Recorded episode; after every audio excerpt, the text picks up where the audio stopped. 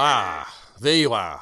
I seem to have been caught in this time eddy as punishment for watching all six episodes of Flux, though really, several weeks of listening only to Doctor in Distress is what I really deserve for inflicting that abomination on my very soul. Happy New Year and welcome to the Omnicrom edition of our 2021 Christmas special as the Supermen of Doctor Who podcasting once again assemble, almost live, at Dave's recording studio in the great state of Victoria. Due to the devastation, rating wise, talent wise, entertainment wise, and let's be frank, spiritually, caused to the universe during Flux, the dandy, the clown, and the good looking one will be carrying on without me. But never fear. Due to the fact that I have found more of Power of the Daleks than good old Phil, I will be able to push through the time eddies and make several unexpected appearances. So, what do we have lined up for our loyal listeners? Scream and scream again as we announce our Fan Wank of the Year awards. Listeners' discretion recommended. Hint that which is not dead can eternal lie, but with strange eons, and a cash loaded contract and a green room loaded with tasty treats, even death may die. And speaking of death, the lads pull the lever and through the trapdoor drops their top three deaths in Doctor Who.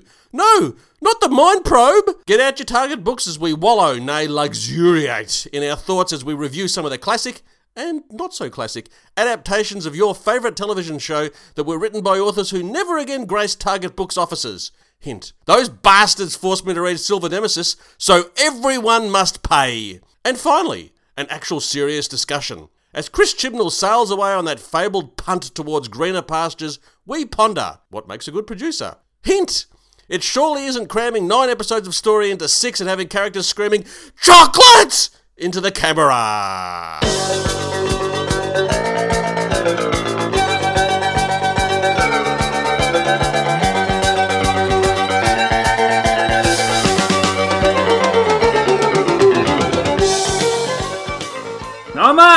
I'm Dave. I'm Richard. Welcome back, hipsters, to the slightly delayed annual 42 to Doomsday staff Christmas party. And unlike Noel Clarke and John Barrowman's career, Dave and Richard are back. Back at Camp David. Gents, great to have you both on the program. How are you today? Thanks very much for having us back on, Mark. It's great to be here. I, I great to see that you're following the Chibnall example. We're now having New Year's specials, not Christmas specials. Yes, uh, life again has got in the way, so we're slightly delayed. Uh, Rob will be making appearances uh, via the time eddy at certain points, so uh, some room Richard screams. Look up there on the scanner! We'll uh, be dropping in with the uh, relevant sections. The two gents here are helping me out today, so uh, appreciate you uh, stepping in and hopefully have a bit of fun along the way. Not looking at the run sheet, but yeah, go Absolutely right. So, uh, yes. No, that, Yeah. that's no, no, that Well, actually, you just. preempted the first discussion. Yes, yeah, exactly. So, as Richard just then highlighted, we are going to be talking about something which might not be pleasant to some of us. We're going to talk about flux. Now, this is a medical condition. No, it's not. But we're, going to we're actually going to talk about the uh, the season that's just been. Dave, we know, has seen it because he's been reviewing it regularly on the Doctor Who show. I surprised everybody by saying I did watch it. all of it. Yes, oh, I know. And Richard, No, the end. No, uh, no. I watched. Uh, I have watched the first two. that's enough. It was very much a case of what's all that about, and I don't know whether I'll bother watching the other four. maybe, There maybe are the next six, few aren't minutes discussion will, will inspire you. Or put the final nail in the coffin. Well, look, it's hopefully Dave and I point of views will might steer you in direction of either watching it or sticking your head down the toilet. Mark, this is the first time in how many series you've watched the whole thing? Since about 1855, I think. uh, uh, I think. Did you watch any of the Capaldi's from end to end? yes, I did. I watched uh, Twice Upon a Time, and that was when the nails in the coffin were going. And when I watched the first six or four episodes of Chipper's Era, that really, yeah, it put me on a bit of a Debbie Downer. So, look, I thought. We're look, setting the tone early, folks. Exactly. So, look, I agree. I've sort of been a bit down on the whole thing the last couple of years. So I thought, come on, Mark, it's a new series, has an interesting concept, allegedly. Let's give it a go. And of course, the series was in a shorter duration. Only so six weeks. It's only six weeks. And I thought, look, as a test to myself, let's just get through it and watch it sober. Let's go with the uh, good bit, shall we, at the beginning? It was only six episodes. Uh, each episode lasts less than an hour. I'm being serious here. John Bishop, I thought was really good. I quite like John Bishop. He has actually been pretty good. And the Yeah. two I've watched, uh, look, he, Yeah. he was he was fun. Oh, Yeah. I'm not quite sure what his character was. No, no, there's he, but I did like having him there. The incidental music, the score, um, I, I do like. We can never get his name right, or just don't remember it, but he's certainly a vast improvement on uh, Muzak Gold. Um, the War of the Sontarans, Village of the Angels, I thought were actually pretty good. Yep. Neil from the In-Betweeners turned up. He did. he did. And all now need is Simon and Will, and basically that will be the uh, In-Betweeners reunited because they had Jay uh, was on that. Uh, was it Orphan Orphan? 55, I never yeah. watched that unfortunately, so Yes. it was a great shame. And we've had the, uh, the headmaster. Oh, we have He too. was in, yes, um, Greg Davies. Yeah, Greg he's- Davies, Yeah, yes. he's very funny actually. I thought the design of the Sontarans was the best since the Time Warrior. Agreed. And thank God Dan Starkey was uh, sort of moved into the background, as it were. There was no uh, returning of Strax. He was sort of in a different character. But Different comedy, Sontaran. Yes. yeah, And they weren't there. oh yes, yes. Well, they probably they haven't got out of prison yet, or the anklet bracelets didn't work. The Commodore 64 in the background of uh, I call him Sabalong Grey Worm ship. Uh, that guy from um, Game of Thrones, you know, Grey Worms. I just call him Sabalong Grey Worm, really. Um, the Commodore 64 in the background of his spaceship, I thought was pretty good. The bad. Okay, I'm hoping Dave, you might be able to explain this for me. Actually, I feel like this is one of those Blu-ray things where, where they all, they're all what was it behind the sofa? Yeah. Yeah, well, Matt, Matthew Waterhouse, explain what's going on here. yes, yes. isn't there a, like a 15 minute behind the scenes video where Chris Chibnall actually explains the plot? But that means me sitting there and actually a finding the video, me watching it. So I'm going to ask Dave because he's right in front of me. Is that, is that true? I don't know. Okay. Right. So the whole concept of the flux, right, was created by the, the division and Yes. Tesla to destroy the Doctor in our universe. I think so. So why did Tesla? Let's call her Tesla because I can't remember her name. The Aztec Uh, lady. Yes, that one. Why did she then offer the Doctor to move into the second universe if they want to destroy her in our universe? I'm not sure. Was it to do with she had to accept that she would work on their terms or something? I don't know. I gave up. Uh, every time they cut to Sabalon Grey Worm and his love interest, it just brought the whole thing to a juddering halt. Chibnall's the man who got on national television, criticised Trial of a Time Lord. Obviously, Trial of a Time Lord starts with some action. The trial scenes comes back and forward. He's basically done the same thing with an inconsequential to me subplot. And it just basically, you know, the Village of the Angels and, and the other st- and the Sontaran story were actually going along quite nicely. You're not and really selling this to me, Mark, but yeah. I came in with three points to make about Flux, and I'm just going to merge into my second one because you've really touched on it there, Mark. Hmm. And my second one was that there is a lot of Trial of the Time Lord about Flux. yeah, When you look at it, it's a period of the show where the show's been going for quite a while. Hmm. It's under a certain amount of pressure, particularly artistically. They're looking around for something to do a bit different. Hmm. Uh, the Doctor, loved by some people, not loved by others, but certainly a controversial choice for the Doctor Hmm. going into their last series. And I think there is a lot of that Trial of a Time Lord vibe of Hmm. good pieces, good episodes, good stories, good concepts, but just as you say, just interrupted with the Flux arc that detracts from them. Um, the first point I was going to make is look, I did enjoy a lot of Flux. I did enjoy tuning in every week and seeing the bits of the puzzle come together and, and wondering, oh, where's this going to go? Where's that going to go? Unfortunately, look, as a lot of people have said in the last couple of episodes, a lot of the pieces just didn't fall into place. And I think you're right. The the standalone or the more standalone stuff, like in Trial, is the stuff we're going to look back and go, that was really good. So there are positives in there. There are things I enjoyed. I don't think they la- nailed the landing, and I'll save my third point for when you finished your summary, Mark. Yeah, I've only got 18 pages to go, so just you know, just bear with me there. I'll, just, Um, I'll just go write a small novel, yeah, and I'll be back when you're ready. Big finish adventure, that won't take long. certainly not. I've got plenty of ideas. Um, I thought Survivors of the Flux and the Vanquishers were really quite tedious episodes, and just when I thought the program couldn't get any worse, Eve of the Daleks comes along, as I call it, shit hell bent. Swarm and Azure.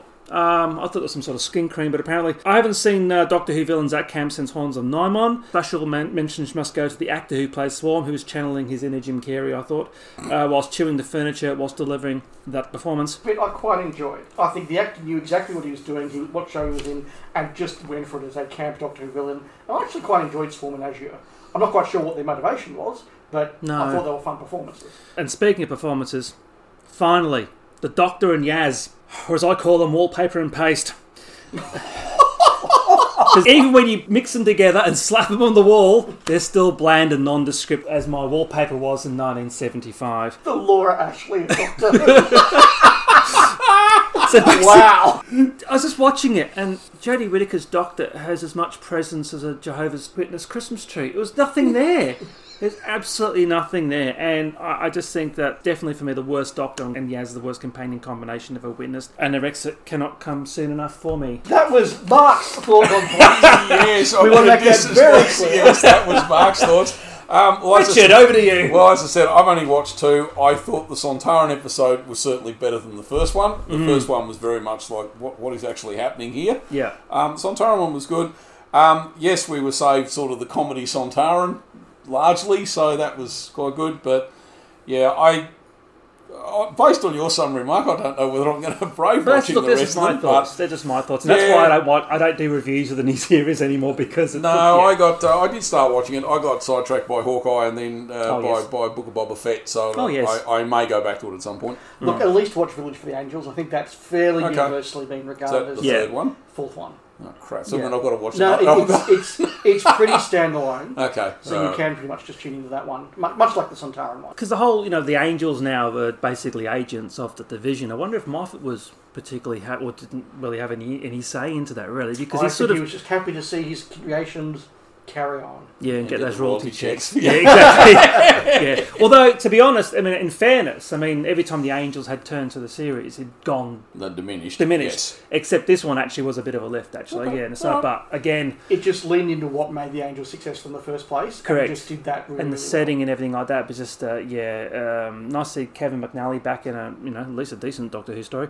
but yeah um. Look, you put Angels at night in an isolated Yeah. in- English village, it worked and Okay. you've got you've got yeah it worked and then I watched Eve of the Daleks based on Dave's recommendation in our chat group which basically said well that was shit so I said I've got to watch this then so uh, I sat down and watched that as well Uh, on the positive I actually sat down and watched some new Doctor Who which I haven't done Well, there you go. In See, years. You've grown a bit. There's definitely positives there, but there's quite a lot of negatives for me. I might as well keep going, to be honest. I watched the, the Sea Devils looks quite interesting, but I mean, you know, who Yeah, I have seen the I'm trailer. generally- That does look actually pretty good. Yeah, And, and as somebody who look, I, I didn't hate Eve of the Daleks in the way I have some other modern Who, but I was just utterly, utterly bored by Oh, Eve, yeah, Eve agree. of the Daleks. yeah, Um, certainly not more than I was by by Flux. I gave it a much lower mark than I gave anything in Flux. yeah. But regardless, I'm still very excited by Legend of the Sea Devils. I think that could be a really Mm. fun, cool story. Speaking of, if I could Mhm. make the third point I was going to make, so having having said, look, I enjoyed the experience of Flux. Mm. I think that there are problems with the arc and that the standalones were better. I don't think I'm particularly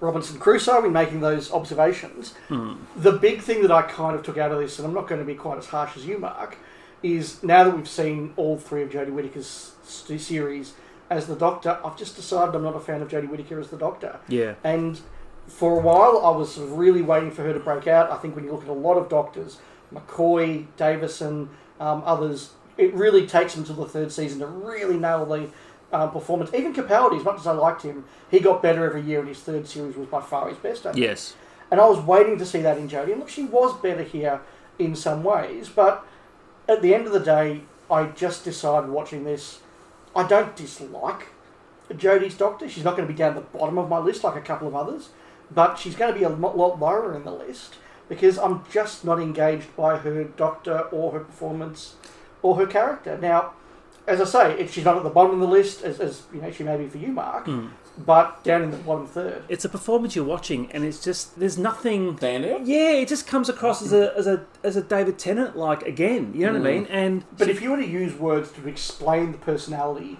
of the 13th Doctor to someone, it's very, very hard to do. What are her personality traits? Now, I've, I've speculated, as has um, a couple of the guys on the Diddly Dum podcast, that maybe one of her character traits is that this Doctor's actually a bit of a prick, and we just haven't picked up on it because she's always very dismissive of her companion's feelings. She's very dis- Mm. she's very um, ruthless in the way that she deals with some of the baddies.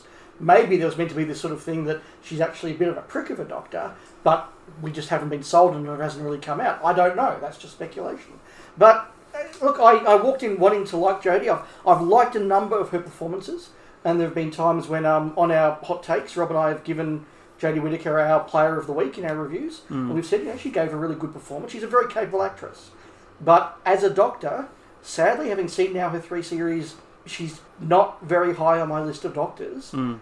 Again, don't hate her. She's not one of the one or two, the two or three that I'm just like they were a bad doctor. Hmm. She's just not in the top six or seven that I really enjoy. And I think with you know Capaldi and Troughton and, and those other doctors, when they're given bad material, they can rise above it. You know their That's performance. When you've got a bad material and a performance that uh, it's just nondescript, to be honest with you. She Uh, falls in line. fall, you know, but then you know you read uh, and you know Twitter is not the. It's not the center of the universe, as it were. But then you know you read people going how much they love the performance, that sort of stuff, and go, well, is there something I'm missing?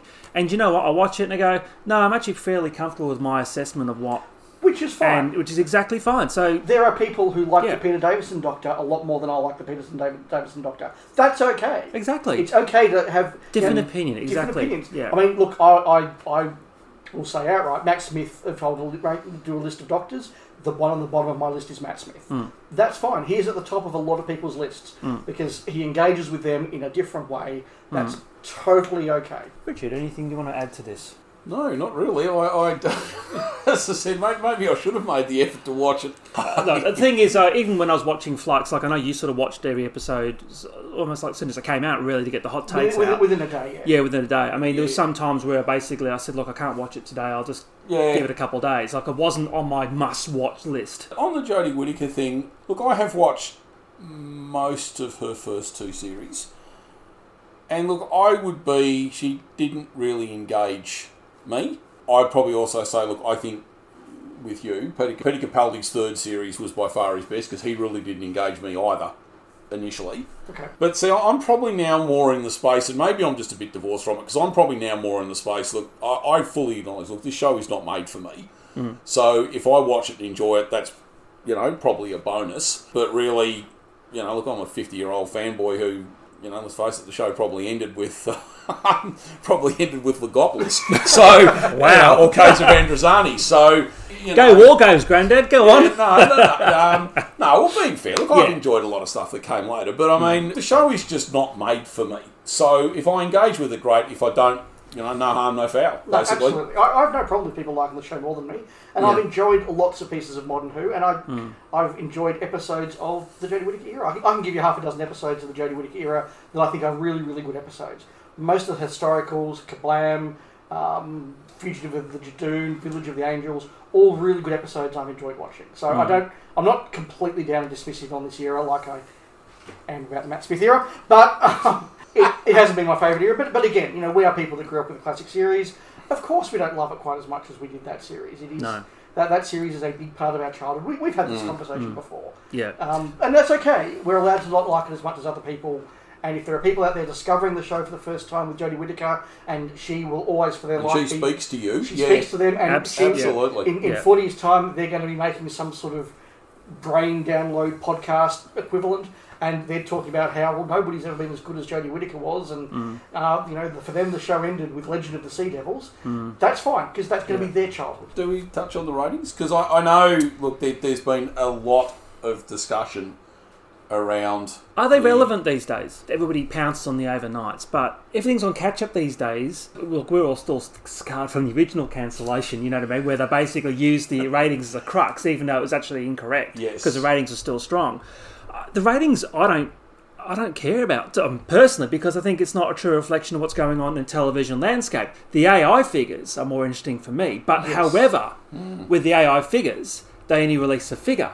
It'd be interesting to see what the actual comments were Yeah. or are like because you know, if you read the you know some of those reports on on the box sets that are, that are coming out from you know the, the AI research back then, they give you really good insights into what people fi- you know, think Mm. Yeah. about the program. Now, I don't think the BBC released those comments. It's interesting actually because it's a public broadcast. Do you think they would? Look, if this was the ratings for the second season of the show, and it was trying to build itself up as a big part of the zeitgeist, you would say that this is a disappointing set of ratings for a show Yeah. that is in its thirteenth series, having been going now for seventeen years. Well, that's the thing. it's Ah. perfectly healthy. Its its placings in terms of you know most watched Yeah. shows of the day are perfectly reasonable, Hmm. but the AIs are some of the lowest the new series has had. But That's are, right. Are you now at the point where that's the thing? You're in your seventeenth year. You know, people are just jaded now. There is that sort of they're tired. It needs a I don't know whether it needs a break or whether it needs a major retool. Whether look the general public are just because let's be honest. I mean, fandom is a very small subset of people who watch. Absolutely. Um, so is it a case you know the general public are just more interested in watching other stuff now, not a seventeen-year-old But, thing but, that but also, as we all know, appointment television is slowly dying. Hmm. I think probably for most of us here now, it's probably dead. Hmm. I, I struggle to think outside of sport and the news. I struggle to think of anything which I would actually go. I need to tune in at this time as this is broadcast mm, no. and watch it. I- I There's, there's stuff it's- that I'll stream quickly. That's I- I- the thing. that's the thing. yeah. I suppose it's probably changed because I know with some of the stuff. Look, I mean, I, I am sitting down every Wednesday night, or the last three Wednesday nights, and have, have made sure I watch Boba. Boba Fett Yeah. on the Wednesday nights. Yeah, But but even Um, that, whether it's six pm or eight pm, No, or 12 in- PM, in- it's your choice. you still get to watch it when Yeah, you want to watch it. indeed. I mean, I'm not sitting in front of the TV at a set time. No, No, and, and, and gone are the days of if you didn't tune in at eight thirty to watch an episode of Boba Fett, then that's it. You've missed that Mm. potentially forever. Mm. You can now sit there and go, oh well, I'm having dinner with someone tonight. I'm not going to watch Doctor Who when it goes out at six o'clock or seven or whatever it is in the UK. Mm. But when I get home, I will watch it on catch up at ten thirty. Mm. That's, But, uh, I was going to say. I suppose for me, the honest answer is, look, I got. I got my own VHS about 1986, so that hasn't been really true since then. True, so exactly. And back um, and interesting, you know, with the McCoy years and that Mm. sort of stuff, they go how low the ratings were. What they never used to do back then Mm. was actually capture the amount of people recording it and watching it later on. Yep. What they're doing now, or watching it on a second set. correct. What they're doing now is essentially, yeah, watch it, you know, at its original broadcast, but you can stream it within a certain time period. Yeah. and We'll capture that information And, as and well. those ratings are for the modern era. They are perfectly fine. It's still in the top twenty of the shows watched each day or each week, whatever Yeah. it is. So, so I think people are still still tuning in. Hmm. The, the AI would say they've been a- perhaps a little bit confused or not quite as engaged Hmm. with this series as they have. As they have. But f- again, for a season thirteen of a show, and most shows don't get thirteen seasons, Hmm. and it's being renewed for at least a fourteenth. It is doing perfectly healthily. It's going to be very interesting going forward what A, the expectations of the BBC would be for the Bad Wolf iteration of the program. Mm. Russell V 2.0. Exactly. If, I think you know other BBC being a bit uh, what's the word? Maybe they are in a bit denial in terms of the when RTD gets it. Are they going to get the ratings they used to have with David Tennant? Because I think those days are long gone. There are people who are going to tune into the next series of Doctor Who under RTD and think that it's just going to be as though the last 15 years didn't happen Mm. and it's 2005 again. Mm. That's not going to happen No. because RTD is not stupid. He's not going to go back 15 years in television. And RTD has changed and evolved as a person and as a writer. You look at what RTD's written over the last couple of years, Yeah, and it's it been is good. very different to what It he is was very good. Yeah. yeah, it's very, very good and it's very different. But Mm. his last two series, I think, were It's a Sin and A Very English Scandal. Yeah. And they were both exceptionally well written shows. Mm. So I have every faith that he can write very, very good. But he's not going to write the same thing he wrote in 2005, 2006. No, no, no. No. So there are people who are going to tune in expecting that and will be disappointed. Absolutely. There will be other people who will think there's too much. But look, I don't know. I think that RTD probably doesn't know a lot about what he's going to do. I, I, I know there's stories that he's sort of fleshed out a few of the storylines he wants to do and a few of the ideas, and that's that's great. But I don't know that the Doctor's been cast. I don't know that companions have been cast. I don't know that things like you know is he getting Murray Gold back? I don't know. Are certain directors coming back, or is it a complete new Complete field? I don't know. Yeah. Yeah, it, it could be very very different. So Mm. Stay tuned. stay tuned. That's all we can say is stay tuned, really. But uh, the casting, I think the casting is going to set the tone. I, I think the casting will be quite interesting because I, I think you're either going to get Well, well, let- let's be fine, in fact, honest. There is no piece of casting that they can do that will not cause an uproar Absolutely. in some corner Somebody. of You're going to upset Yes. somebody regardless. But I suppose is it you really are at the point where it's just look basically the fans. We're just going to get somebody we think the general public will watch, Yes. and look, we don't care if the fans all scream and carry on. It's like that story that Kevin Smith told when he was getting certain negative feedback about his Masters of the Universe series uh, in certain corners of, of fandom there. And he went into Netflix to talk about the show and he was sort of very down and they said, oh, what's the matter? He said, oh, you know, you're probably not happy. You know, I, I know there's, you know, 2,000 negative reviews on this side and everything. And they've gone, mate, we have 200 million subscribers. We don't care what 2,000 sad fans on the internet say. yeah, exactly. And, and the BBC would be the same. Like, Yeah. We've got three to four million people tuning in live. Do we care what 1,400 people on Twitter think? Mm. No. No, that's the lens I've got to put on it now. Is basically Mm. cast the person they want to cast. As you said, they're going to cop flack whatever they do. Mm. You're on a And- hiding to nothing. Yeah, and, and again, it's going to depend on the individual they cast and if they've got the stories to, to write for them. Yeah, And if they turn around and go, look, ladies and gentlemen, some of you will be disappointed, but we've cast a straight white man. Mm. Let me introduce to you Hugh Grant. yeah, Okay, you've got Hugh Grant to play the Doctor. You go with it. yeah, exactly. Now there'll be some people who won't forgive him for, for that, and Yeah. and you know I, I have learned the term cishet over the last year through Doctor Who Twitter. Um, I didn't know what that meant beforehand. Can you But, please yeah, explain it to the uh, sort of older people in the audience? a, Me and Richard. a straight heterosexual person who is the gender that they were born with. You guys. Yeah. Okay. There are people who have said they won't watch the show if it's a straight white man. There are people who've said we won't watch the show if it's not a straight white man. As I say, there are going to be oh, angry people on Twitter. Whichever Yeah. way you go, do the three million people who are watching Doctor Who regularly care about that? Not one iota. They will sit there and go, "Oh, they're the Doctor," and they'll tune in. And if it's a good adventure, they hmm. will watch it. They don't care whether the Doctor's black, white, male, female, all the rest Whatever. of it. Yeah, exactly. Um, yeah. They just want a good actor or Yeah, actress and it's and a good story. yeah, and it's written for the actor, actress, whatever in mind. Yes. Yeah, and, and, and there's no point casting Hugh Grant if you haven't got good stories and a good character to go with that. Correct. Um, but you can cast an unknown. I mean, I mean, Tom Baker was a fairly unknown actor, Hmm. but with a really good character, really right for the role, and did a very, very good job. Yeah. That could happen again. Now, speaking of producers, a nice segue into the next section. Dave, I might get you to uh, introduce this a little bit, please. Well, the last time we gathered, we decided to have a conversation about the best script editors in the show. Hmm. So I said, let's have a chat about the best producers in the show. Yes. And Mark, you ran with it. Let's wind it back a bit, right? So I did some research into this topic. I know you're looking a bit shocked there, Richard, but I actually did. And I don't think a day with a television producer Mark qualifies as research, but go on. no, I've actually got two different sources Oh. here. One's from Wikipedia, and Why, the other. also read the why, you also read the TARDIS Inside Out, he, did went you? to, he went to Wikipedia. Excuse me, gents, I'm having to have a serious conversation here. All right, so if you look at the Wikipedia definition of a producer, it's basically a television producer is a person who oversees one or more aspects of, of video production on a television program. Some producers take more of an executive role in that they conceive new programs and pitch them to television networks, but upon acceptance, they focus on business matters such as budgets and contracts. Other producers are more involved with the day to day workings, participating in activities such as screenwriting, set design, casting, and directing. Now, this definition, Richard, is from a Day with a TV Producer, a very good uh, publication from 1980, which uh, JNT basically got the job, and the first thing he did was got some uh, got some cash for a book. Yes, that's exactly right. Yeah, Got some- God got some- bless him. Got some promotional stuff out there straight away. Excellent. So uh, I'll just read this little bit out. As producer, John is responsible for every aspect of the program. He is in charge of the timetable and budget, appoints the director for each story, and with the director chooses a cast. And also attends bunga bunga parties organised by the series' unofficial continuity advisor. If we look at this, uh, I suppose, in the prism of Doctor Who land or a Doctor Who lens, uh, we've had a number of uh, producers uh, on the classic series and a multitude of producers on the new series. So we although, know producer or showrunner. here's the thing, right? So basically, if you look at the produ- role of producer in the classic,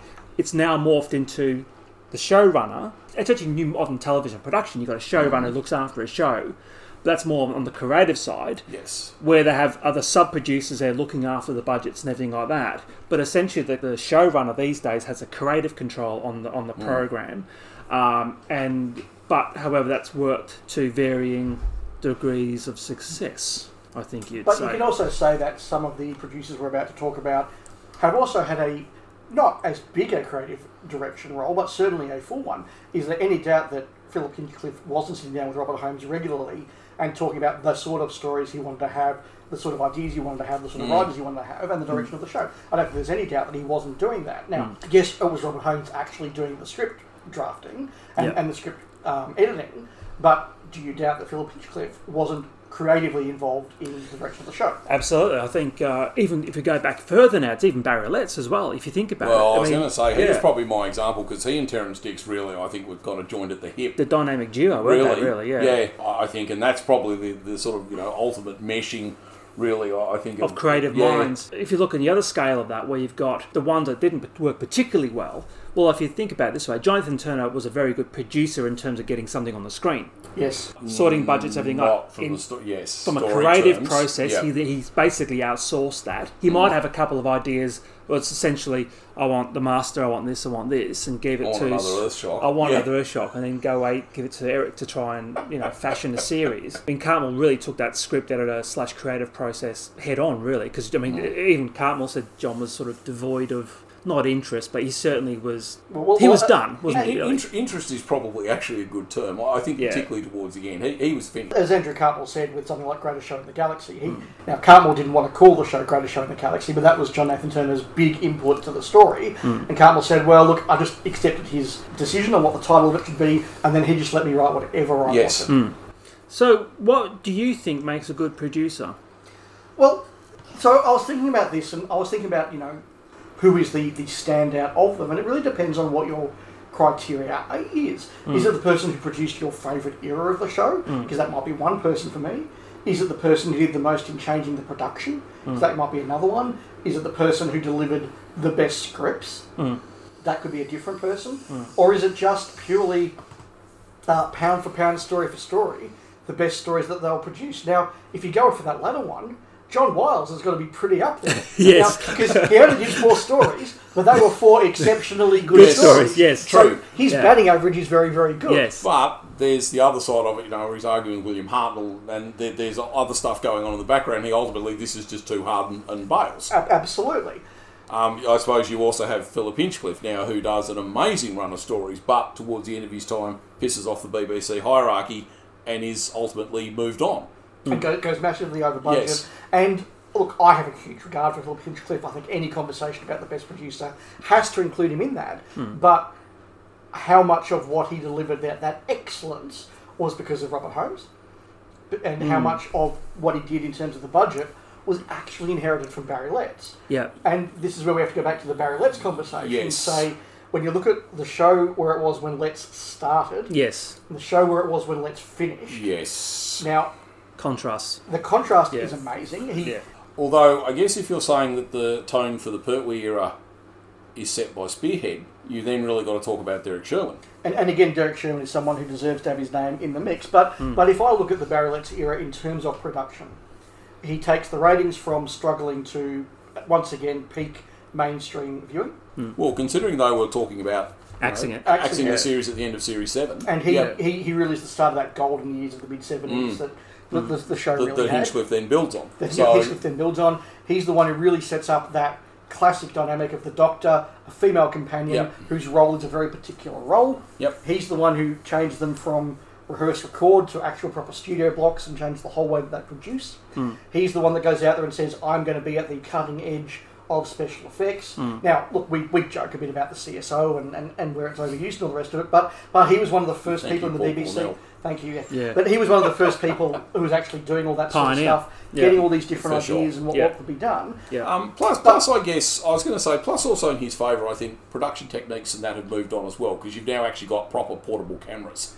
You have. um, and the thing also, so you can actually do more with what you've got. you can do sound effect dubbing Yes. later on and things and like and that. during his time, the license fee was changing from black and white to colour, Yep. which Yeah. was three or four times the fee. Yes. Yes. Now let, let, us leave aside the um the, the political debate about whether it's okay to, to charge someone a tax to watch TV, which is you know wonderful in the UK, and everyone else in the world goes what? Um, but you know, don't touch the BBC; it's sacred. Um, anyway. But, but he, he did see that money coming in and was able to work with the BBC and say, right, our revenue is increasing, Yep. therefore I want our mm. budget to increase. And he could overspend and get away with it mm. and handed it all over to Philip Hinchcliffe. By the time you get to Philip Hinchcliffe's third year, really that transition from black and white to colour has happened. So the budget isn't going up every year, inflation's kicking in, and when he goes 40% over budget, they're like, there's no, there's no money now. Mm. Yeah. Uh, so a- a- again, Philip Hinchcliffe does a great job. He's very good at driving the ideas. He says, "I want to show about this. I want to show set here. I want to do this sort of thing." And Robert goes, "Yep, good idea. Let's make that happen." So I, I think Philip Hinchcliffe is really good. But in terms of actual production and changing the way the show is made, I don't think Barry Letts can be beaten. Very Yeah. Lambert. Very that's, that's a very good question. I was going to say because yeah, Over the top. because really, if you think about everybody after Verity Lambert have i- i- basically inherited a template in They terms have, of and I mean, you even have the moment where Sidney Newman sort of says, "All right, look, you clearly know what you're doing, I'm walking so away. I'm yeah. going to stop looking over your shoulder all the time." The problem is, Verity Lambert, obviously, she made my favourite era of the show, so I'm not going to, Yep. you know, knock that. She made a very creatively deep and rich Mm. series, and she was turning out around 50 episodes a year, Mm. which is a pretty phenomenal thing to do. Did Verity Lambert make a show that was sustainable in the long term? Probably not. and it took, was up to others to make the show. That's exactly it. Because you think about Peter Bryant, for example, who gets a lot of stick about season six. Not because- least from Terrance Dicks. Lot Lex Terrance Dicks, because basically they had, you know, as you said, 52 episodes a year to fill. And although it, just seems to be crisis upon crisis of crisis happening in, in the background, really. So, yes, he got something on television, but although there's some good stuff And, there, and, it's, and it's- Peter Terrance Dicks, when he came and spoke here in Melbourne a few years ago, did not talk particularly highly of Peter Bryant's professionalism. Um, and the hour at which he decided it was time to knock off and go to the pub every day. So, look, that's on a matter of record. But the other thing is, Peter Bryant, I think, is phenomenally lucky that when he sat there and went, I've got 20 weeks of television and I've got nothing to fill them with, the people he was able to throw the ball to were Terrance Dicks, Malcolm Hulke, and Robert Holmes yeah. and they basically filled the entire back end of that season. Now, Yeah. if you wanted three writers to fill 20 episodes of television, Mm. I don't think you could go much better than Dicks, Hulke, and Holmes. So Brian was very lucky that out of that we got some quite good good television. Yeah. Mm. But it wasn't because of his work, it was just because No. he was surrounded by some junior people Yeah. who were all there to make a bit of a name for themselves. Yeah. So, in terms of when they made that decision to go from black and white to colour and reduce the episode count to 26, was that a BBC decision? Was that a Barry Letts? No, because Sherwin was still there, wasn't he? So, So Barry, yeah. Barry Letts claims it, but I don't see how that can be accurate because No. season seven was all unless they did it partway through the production of season seven, which seems un, un, unlikely. Me. Yeah, yeah. But uh, in terms of, I mm. suppose, running with it, I mean, definitely Barry grabbed it by the horns, as it were, and, And, and re- it, yeah. really reinvented the show. Yes, he He, did. he did, and even decisions that we look back now and go, you know, do we like every Pertwee six-parter? And and yes, there are a lot of six-parters that drag, and yes, there are a lot of Pertwee six-parters that drag. Some of them are very good, though. I'll put that on record. Mm. But he very quickly worked out that if you did five stories of which three were six-parters, the way you could amortise the money for the year mm. across those meant you could do a lot more in terms of cast, production, hiring helicopters, all, all that sort of thing. Yeah, and, exactly. and it's very canny production. Talked Sorry, about the first sort of 10 years, of 10, 15 years of the show. Let's, Yes. let's, let's expand beyond that and say into the 19, later 70s and 1980s. Yes. Yes. Well, again, Graham Williams had, like all the producers, had some really good ideas and took it in a different different way from what Hinchcliffe had. Part of that was a BBC edict to say Well, reduce the yes, reduce the uh, horror. But I, th- I think he had more of a, a fantasy sort of view. when you look at the season that is unquestionably the Graham Williams vision, that's season 16. And I think that holds up remarkably well. And I think that is a very good reflection of him. The seasons either side, as fond as I am of a number of stories in there, I, I don't think work quite as well. And, and the final point I'll make before Yep. Richard smashes me, no, no, no, I can, I can see it. Steady, no, steady. no, no, no, I'm Um, not going to smash. the, the, the final the final point I'll make is I really like and respect as an adult hmm. the idea that Williams had of show having much more literature based influences Yes. and, and that sort of thing. And as an adult, I could watch shows like The Androids of Tara and The Horns of Nimon and a number of others and go, that's a really clever idea, that's a really good script, really well delivered. Yeah. As a kid, watching those repeats wi- uh, again and again on the ABC, I was bored. Ribos Operation particularly. Ribos Operation is a great example. It's wonderful now. I was utterly, utterly Yeah. bored by the Ribos operation at the Yeah. age of eight. Yeah. Frankly, even at the age of eighteen. Yeah. I watch it now at the age of something, and I'm still uh, younger than me. Yeah. Yeah. Uh, uh, but I watch, I watch it now as an adult, Yeah. and I go, "This is a wonderfully creative thing." The mm. Graff Vynda-K is a wonderful character. Correct. Garron and Unstoffe are wonderful characters. The Yeah. writing's really clever. Like The direction's really good The as well. Like, direction's it's- really good. yeah. The world building is amazing. Mm. I can really rave about the Ribos operation. I can rave mm. about the androids of Tara.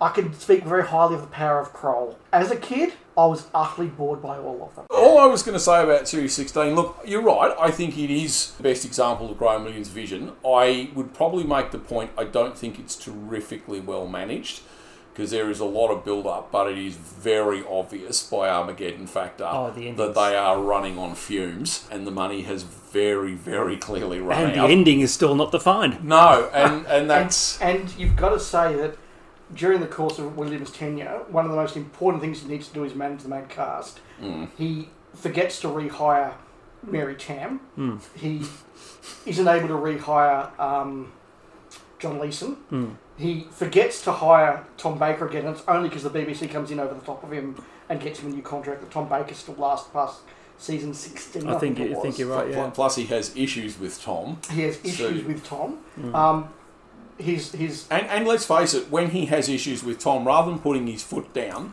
the BBC actually back Tom. So you, you are kind of caught. Hmm. Yeah, look, at a leading man who was completely off the leash and backed by the BBC. The money was running out, and even when he tried to do sensible things like save a bit of money for Shada to make sure that hmm. for his last season that the, the final show is going to be really, really effective, inflation was running at such a point by then that basically that money was you know, was halved in value. Yeah. It was like, uh, and had he spent a bit more money on Destiny of the Daleks, in, in hindsight, he probably hmm. should have because the money's value was just going down and down again. But again, was his vision for the show one that kids could really be engaged with? Yes. I'm not sure that it was. And he forgets the basic things. Even Louise Jameson's exit from the show is not well handled. Mary Tamsey's con- very badly handled. She was saying to him, I am not coming back for another year. And he left it too late, Yeah. at which point he didn't have an exit for it. He obviously lost John Leeson, he missed Tom Baker, as I've said. There are a number of production things that he doesn't get right. Uh, the script editing is a little bit of a misfire. And again, when we talk about producers, we talk about Verity Lambert and David Whitaker. We talk about Letts and Dicks. We talk hmm. about Innes Lloyd and Gerry Davis. We talk about Hinchcliffe and Holmes. Whereas Graham Williams, who was his script editor, he had three. Hmm. And, and each are, you And, know, and one of them probably wasn't really paying attention a lot of the time. So No, it's- again, I mean, Robert Holmes was very much doing it as a favour and on his way hmm. out. Douglas Adams, look, I'm so glad he's part of the show. He wrote some really good stuff. I think the best stuff in Horns of Nimon probably came out of Douglas Adams. But is he the guy you want to be the hard nut putting together a really No. disciplined No. season of God, no. stories? Absolutely not. And look, I think Anthony Read did a very good job, but he's not rem- remembered as one of the most dynamic. So No. that again is something that has to be laid at the feet of the producer. Yeah, that's right. And then we move on from Mr. Williams to the longest running. Actually, is he the longest running? He's still, well, of the classic series, definitely. In, in terms of well, it's seasons, probably, I was made- going to say it's probably Peter Darvill-Evans, isn't it?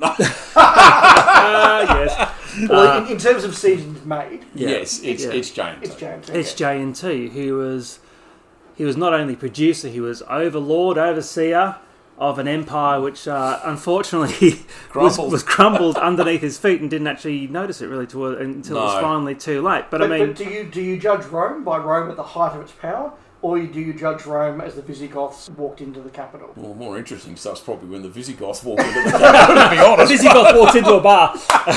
Look, it's not a new observation, but if JNT had left after four seasons, we would be talking about him in the same way we talk For about sure. all the other great ones. Absolutely. Uh, if JNT had just done the back three years with Cartmel, we'll probably be talking about him in very good terms. It's full totality of those years that JNT did that drag him down. But again, at a point where no one cared about the show other than him, the point where the money was absolutely drying up, and it was just a thing the BBC gave him 14 weeks a year to put on. He delivered that show, and look, we joke about greatest show in the galaxy, but that story would not have made it to television without JNT. Absolutely. I mean, he avoided another Shada. You He know, did he, did, and, and he needs total credit for that. Um, he was still getting really good guest cast coming in right until the end. Yeah. Yeah. That was down to him. I, I think that his failings in terms of burning people and burning cast and crew And yeah, are legendary, and Yeah. that is a big problem. I, I've said it before. At the end of the Barry Letts era, you are left with a staple of actors, directors, writers, designers who all have been working on the show, hmm. are all very, very good. And again, when Hinchcliffe takes over, now he doesn't just use the Barry Letts, Terrence stall of people, but he can quickly say, okay, I've got a Robert Holmes, I've got Bob Baker and Dave Martin. I've got a I've- Stuart Banks, you know, and, and Yeah. those bringing those sort of people he in. brings yeah. new people into something Exactly, as well. yeah. But but he can call upon a lot of the old guard. Yeah. And and, and he, he's got Michael E. Briant in to do some directing. He's got. Christopher Barry to do some directing. People that have been nurtured through the Letts and Dicks era. Mm. Whereas JNT Burns everybody who's come beforehand. I'm not interested in having that old toot back. No, that's Yeah. right. I, having said that, though, I, I think there was also a thing, wasn't there, towards the end that the BBC really were just treating it as a training ground for new directors, new production Yeah. staff, that sort of stuff. So quite often that was forced on him. Like, Yeah. you, you can't. Not that he may have wanted them anyway, but you know, look, you can't have Michael E. Briant or whoever you want to have. But, I Um, mean, I think you- some, you- like, yeah, some of those guys didn't want to come back anyway. No. But I mean, But, but, but you know, Peter Grimwade is, in my view, one of the top three directors that worked on the show. yeah, JNT burned him over something absolutely Stupid. unnecessary. it was absolutely stupid, and we could have had more. Matthew Robinson, a very good director Yep. for the two stories he did. JNT burned him again over the Something most trivial thing. Yeah, exactly. that that is a problem. Yeah. And you know, Barry Letts is not this wonderful avuncular friendly figure. You know, when you actually listen to the stories about Barry Letts as a producer, a lot of people talk about him as being a pretty hard taskmaster, and you know, he was the one that would come in for the producers run and be right, stop dicking around, stop doing this, Yeah. that's stupid, that's stupid, you do your job properly, you do your job properly. Exactly, He- yeah. Hmm. He sounds like he was a bit of a hard ass, and he, he wasn't this, you know, Barry Letts took us all down to the pub and everything. He wasn't that guy, but that's probably not the producer's job. Obviously, the show finished in 1989. Do we talk about Peter Darvill-Evans? The only reason I raised him as a joke when the New Adventures and that came out that he was the new producer of Doctor Who. Wow. Um, and JNT sort of did that. Excuse me. well, JNT certainly wasn't either. So well, we can talk about him because look, he did leave a legacy. Certainly on a maybe not on the show, but certainly on fandom and and fans who were active in the nineties. Yeah, look, a- a- again, as somebody who's an outspoken fan of the Virgin New Adventures hmm. and indeed the Missing Adventures, I obviously have a lot of time for what Darvill-Evans did. He was the one that said, okay, if the show is not being made on television, we will fill the space hmm. with books. I think that what he put together did leave the show in a much healthier position to come back in 2005. Hmm. But the, the other point that I'll make is he also was very good at bringing back old talent. You know, he got Terrance Dicks in, he got Nigel Robertson in, but he also nurtured a lot of new talent as well. But if you read some of the stuff that he was doing, and indeed his, um, his, his little sort of production notes bit at the back of the seat, he talked about his vision for the books and his vision for the era, this coherent idea of the future that he had within the Doctor Who universe. He, he actually did have a both on on screen or on the page and backstage vision of what he wanted the series to be, which is very like a producer or a showrunner. and he was doing that role for how long? He did about a third to half the run, and then Rebecca Levene took over for So the we'd be talking what about 93, 94, something like that. Around about there, yeah. Yeah. yeah. But again, not having a go, but it was a very niche. Oh, it was- it was very- very, it was But very niche. particularly you know I mean? towards the end. I I think a lot of fans got into them initially. Um, Yeah. I think when it then started becoming two books a month, and some of them weren't that good, and you know, and then you sort of get the same writers coming through again and again and again, and they're putting in jokes in the novels and that sort of stuff. By the end, I think it is very definitely a writers' clique. But Yeah, I'll, I'll, again, when they bring some new people into that, Yep. they still produce some really good Yeah, books. and look, they found some great writers. I mean, look, one of my favourites was David A. McIntee. He'd probably be my pick. Um, Lance Parkin was another one. I, I, Yep. I mean, Paul Cornell has to be mentioned. He Yes. wrote some very good ones. Yep. Yeah. Gareth Roberts wrote some really good Missing Adventures He did. and went on to write for the series And Gatiss well. did as well. Mark Actually. Gatiss, Yeah. again, Nightshade. I still Nightshade's think, I great. still think Nightshade's the best thing that Gareth, Mark Gatiss has written. Yeah. And he went on to write for the series.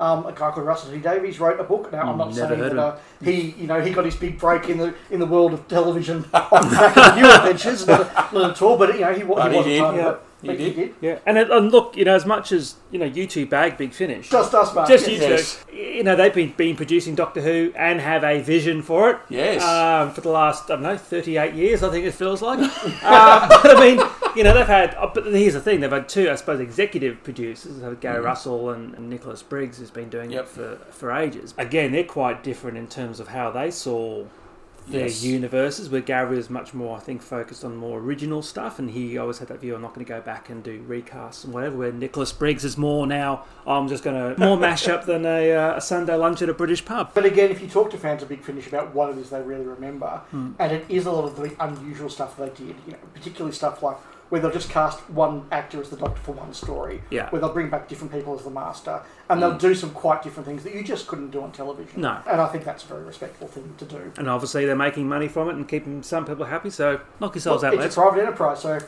they're not making money, they don't keep going. So No, Exactly. true. So they must be making something. must be doing okay, yeah. Well, the modern the, the role of producer morphs really in the uh, when the show comes back because it's that showrunner model that was uh, when did that sort of come out? Was that sort of late nineties in America or early nineties? Certainly, Aaron Sorkin on the West Sorkin, Wing yeah. is, is sort of held up as the big sort of breakthrough of that sort of model, um, particularly moving on from the concept of the writers' room, whereas all, all the TV being sort of made in the late 80s, early 90s is all writers' room. Look at all Yeah. the Treks, for example, it's Yeah. all about the writers' room. And it's Yeah. really Sorkin that says, no, this is my vision. Hmm. And yes, we've got a writer's room and different people will finish different drafts of the script, Yeah. but the everything is going through the lens of my work hmm. yes. and and production decisions are being made by him as well, which is the difference. And I think that's the interesting thing to try and delineate. Russell T Davies is held up as being the in inverted commas producer of his era of the show, but how much of what JNT did was being done by RTD, and how much of it was being done by someone like Phil Collinson. Exactly. Now, mm. I, I, I know that Davies was infamous for his tone meetings and saying, right, this is this is how I want this, this episode to look, and this is how this needs to be done to match the story. And you know, he would say to the director, okay, this character has been designed to be this sort of person, so I need you to cast this sort of a character, mm. and, and that was all working together. But how many of those hard budgetary decisions were being made by Davies? And how many were made by Phil Collinson? And that's to Yeah. go around and go, right, well, I need to hire this many sets, and I need to hire this many actors, I need to hire this many cameras, and sorry, Dave, sorry, Russell, you can't have that because I can't afford it. I think it's definitely. Yeah, definitely. well, yeah. see, um, uh, mentioned Aaron Sorkin. See, JMS probably in genre terms, Yes. um, Yeah. I, I think is the big one. And I mean, again, he had that. You know, he had his obviously overarching vision for how he wanted B5. Creatively, Yes, for how he wanted B5 to look and feel, and how the stories but would pan a out. day-to-day production. Well, like, that's the thing, and, bolts, you know, and, and JMS is probably one of the first really genre ones who was constantly engaging with fans and, and whatever. And you know, and he, you read through his notes, he says, "I had this beautiful script written, and then of course it goes to the producer. We can't afford to do these shots, um, so you, or you need to lose."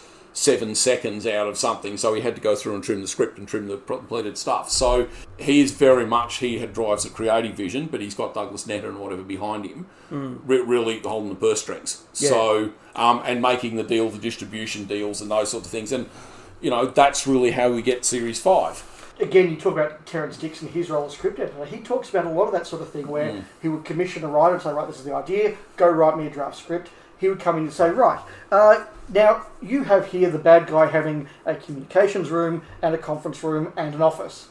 What I'm going to suggest is that we have a big conference room with a television at one end and a desk at the other, and, can, and, and we've just turned three sets into Yeah. one. It sounds like Yeah. he's working from home. Oh. he's predicting the COVID working environment. But, but Yes. again, or, Yeah. or, you know, Terence Dixon would say, you know, he he would read the line 50 soldiers come over the hill, scrub it out. Two.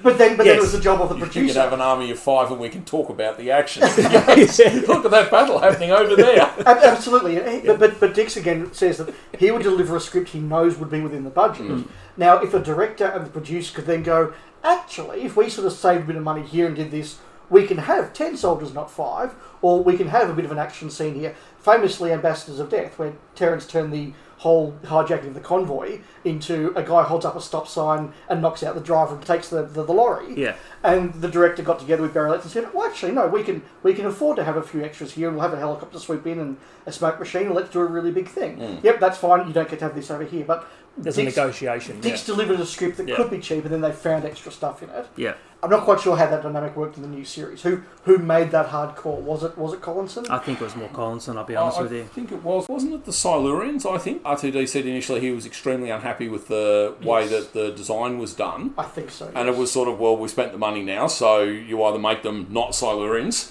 or that's what they look like now because we're not paying to redo the masks. Now, that obviously would have come from someone behind the scenes who's doing the bean counting. And then you go to Planet of the Dead, where they basically got a guy in a fly mask wearing overalls because they spent all the money, obviously, on the desert and the bloody bus that broke anyway. Yeah, but, that's uh, right. So, do you think, in terms of um, you mentioned fan engagement, JMS had a very uh, high fan engagement and still does. Yep. Do you think it's important for showrunners to go and be? I mean, RTD was notoriously. He said basically he'll use DWM as his mouthpiece, but he doesn't want to do. the, the engagement that is sort of absolutely stuff. One way without Yeah, Yeah. yeah. I think that it's dangerous, Hmm. and it works in a personality like JMS, who, look, I think he's a really good guy, and he's um he's sent some really nice tweets to the Doctor, Doctor Who show over time, so you know credit to him. But but I think JMS is also a very very strong personality, and probably was a bit of a prick to work with. So when the fans said we've got an idea and it was a dumb idea, he'd just go, "That's a dumb idea. I'm not doing Yeah. that." But And- plus, he did always say he it was very good to have your you know ego stroked when when you put out Z'ha'dum and the fans just went nuts over it. So, Yes.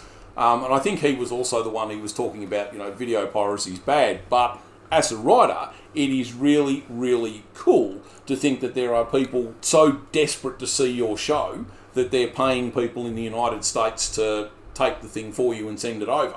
We haven't talked about Steven Moffat. And I think if we're going to start talking about where the budget started to limit production, we hmm. have to then move into the Moffat era. Hmm. Now, now, look again. I've got my problems problems with some of the Moffat era. Series ten is my second favourite series of the whole new season. So, like, credit to him there. The Smith era is my least favourite era of the whole show. So, just there. So, putting my personal opinions of Moffat aside, there is no doubt that Moffat put together a very particular vision of the show that he wanted, and from a writing point of view, delivered on that vision very, very well, whether it was to my liking or not.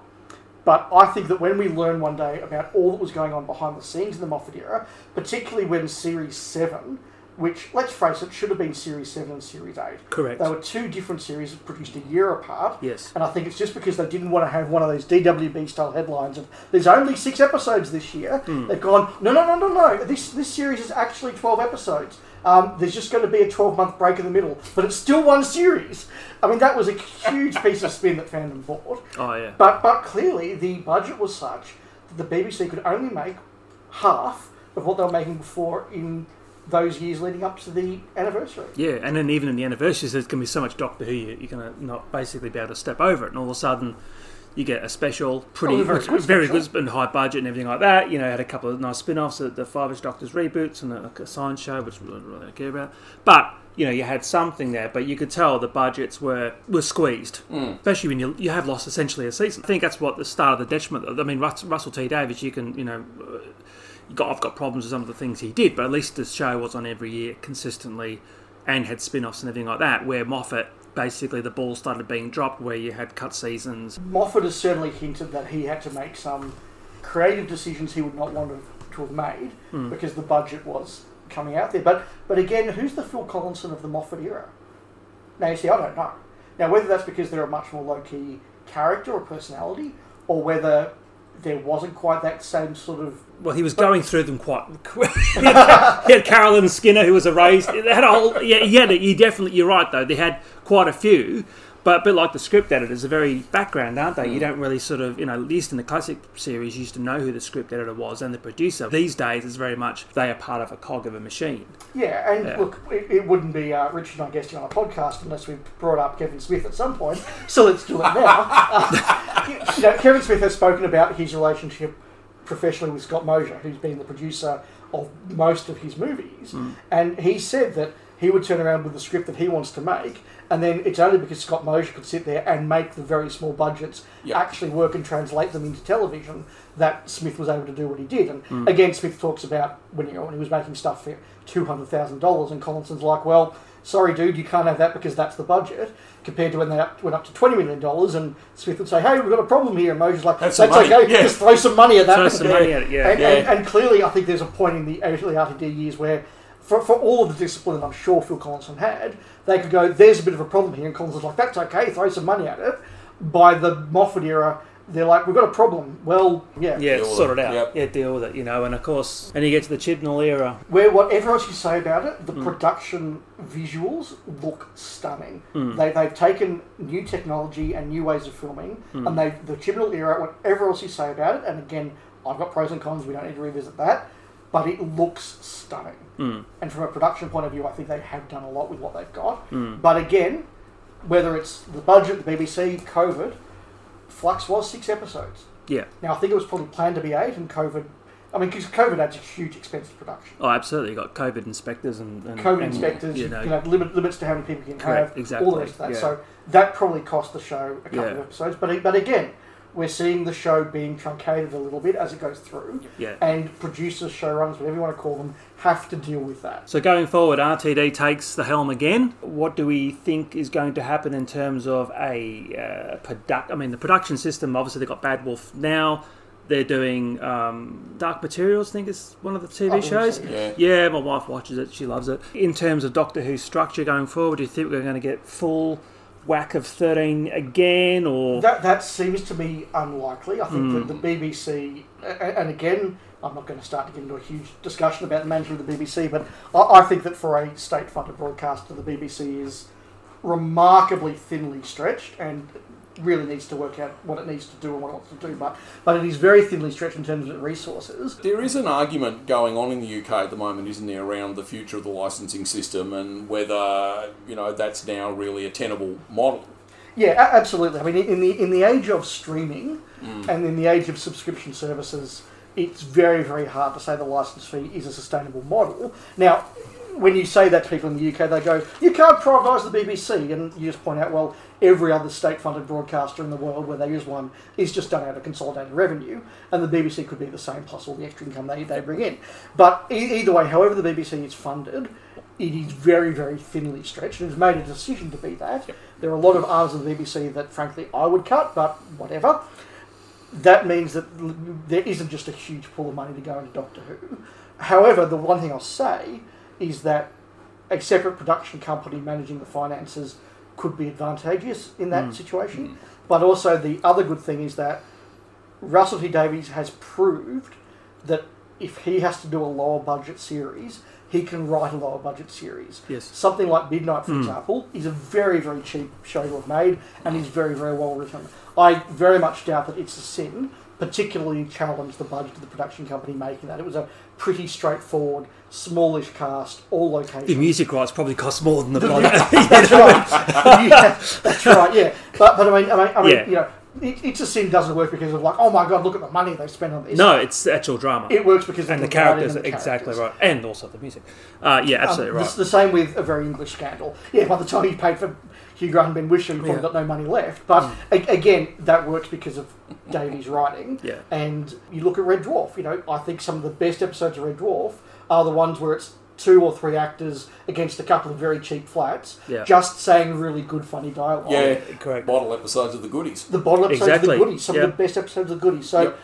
I think that we sitting in this room could be very interested in a show like that if the money was tight. Hmm. So, so are you then back at the model where you have now the two in the two set entirely in the studio, so you can then have the three where you go out on extensive locations. It's very, very possible. I think have to. RTD is the perfect showrunner to do a couple of really good confined bottle episodes, and then because because you do need to have a bit of money to splash around for a modern audience. It needs to look good.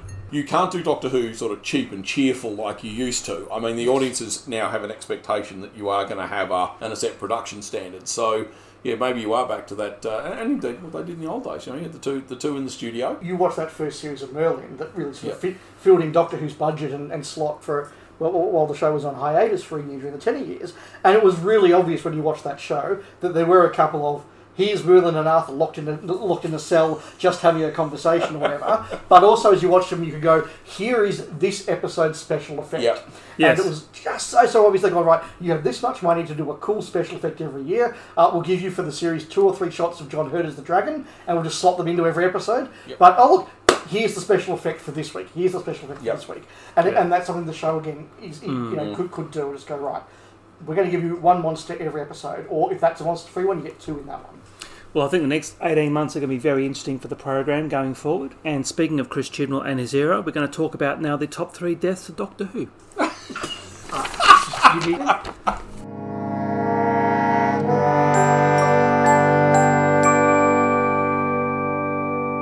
Now it's time for our top three segment, the uh, top three deaths in Doctor Who. Not as what Richard was telling me before off mic, uh, Jodie Whittaker and Chris Chibnall's era. You said it. No, no, I I find it hard to believe. All right, so Dave, I'd like to uh, ask you what your number three uh, top death in Doctor Who is. And before we start, basically, well, obviously we'll hear each other's uh, contributions, and if anybody has the same, we'll call that a snap, Yes. and we can also talk about why we snapped them, as it were. So, uh, Dave, over to you. So my number three is one that isn't the most dramatic or the most memorable in some ways, but I just find it absolutely amusing and very, very funny, but also kind of effective and, and different for Doctor Who, and that is the death of Osgood in the Yay! Seeds of Death.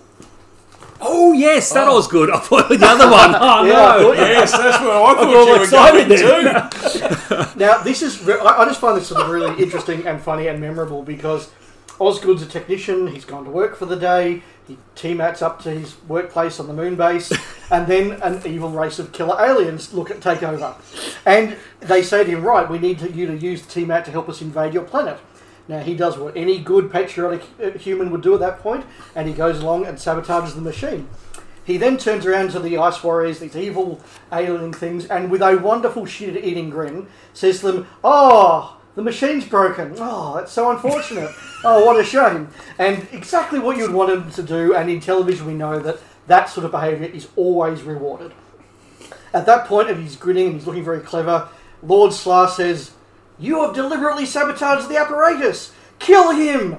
And there's this wonderful look of, hang on, that wasn't meant to happen. and he just gets brutally slaughtered. And just the way that they subvert the tropes of the genre, because Yeah. as I say, that sort of thing is usually meant to be rewarded. Mm-hmm. And they get to be the character that goes on and becomes the hero. Instead, it's the guy who's like, no, no, no, I'll do it. I'll, I'll fix it for you. I'll help you invade the planet. Who does get to live at least until part six. Yeah. Who, who, who goes on. The way that the actor who does it does it does it really well. It's one of two very very memorable deaths for him in Doctor Who. I don't know if it's coming up later on in the uh, in the episode, but just I just think as a slightly um, more amusing one, I had to have in Osgood from the Seeds of Death. I was hoping you'd say Osgood for the new series, but uh, let's just, you know, they're both dead anyway. Uh, that, that, that's actually quite funny, actually, because it's actually the really good sort of mirror-on effect. Go, and off they go. Yeah, it's pretty good. That's a pretty good effect, actually. Richard, you're number three. Well, as way of a lead in, I took this more as yeah, the deaths that really stood out. Yeah. For me, the, the deaths that make you go, hmm. Uh, as, as opposed to, you know, the big special effect that kills the red shirt to introduce the monster or whatever. Yeah. Um, so I've actually gone for I've gone for one out and out classic, um, but I've also gone for two slightly out of the box ones. So my first out of the box one, um, it's actually a new series death, and it's from Human Nature and the Family of Blood, and it's actually the moment we don't actually technically see the death, but it's the moment where the scarecrows grab the little girl. And the reason I chose that is because it did sort of make me do the whoa at the time, because it's one of the very, very rare occasions where Doctor Who shows something bad happening to a child. Mm.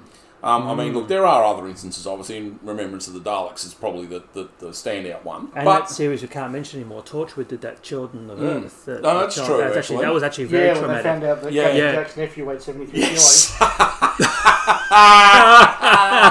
Yes, uh, um, yeah. yes, but it, it was one that sort of made me do the oh, okay. At the time, you, you've actually gone there, kind of thing. That was my choice for that one because it was was quite a usually sort of go that dark, to be honest. Yeah, one that floated around in my mind as well, just briefly, was when the family gets killed in the Stolen Earth. Yes, And, and again, that's a family with two young kids. And they're I thought about that We're, one we're too, not doing yeah. what the you Daleks tell us. We're going inside. And again, you don't see the two primary school age kids get exterminated, No. but given their entire house was vaporized, they just killed two young kids. Yep. So mm. yeah, I, I, I had a similar view, and that, that did almost make my list.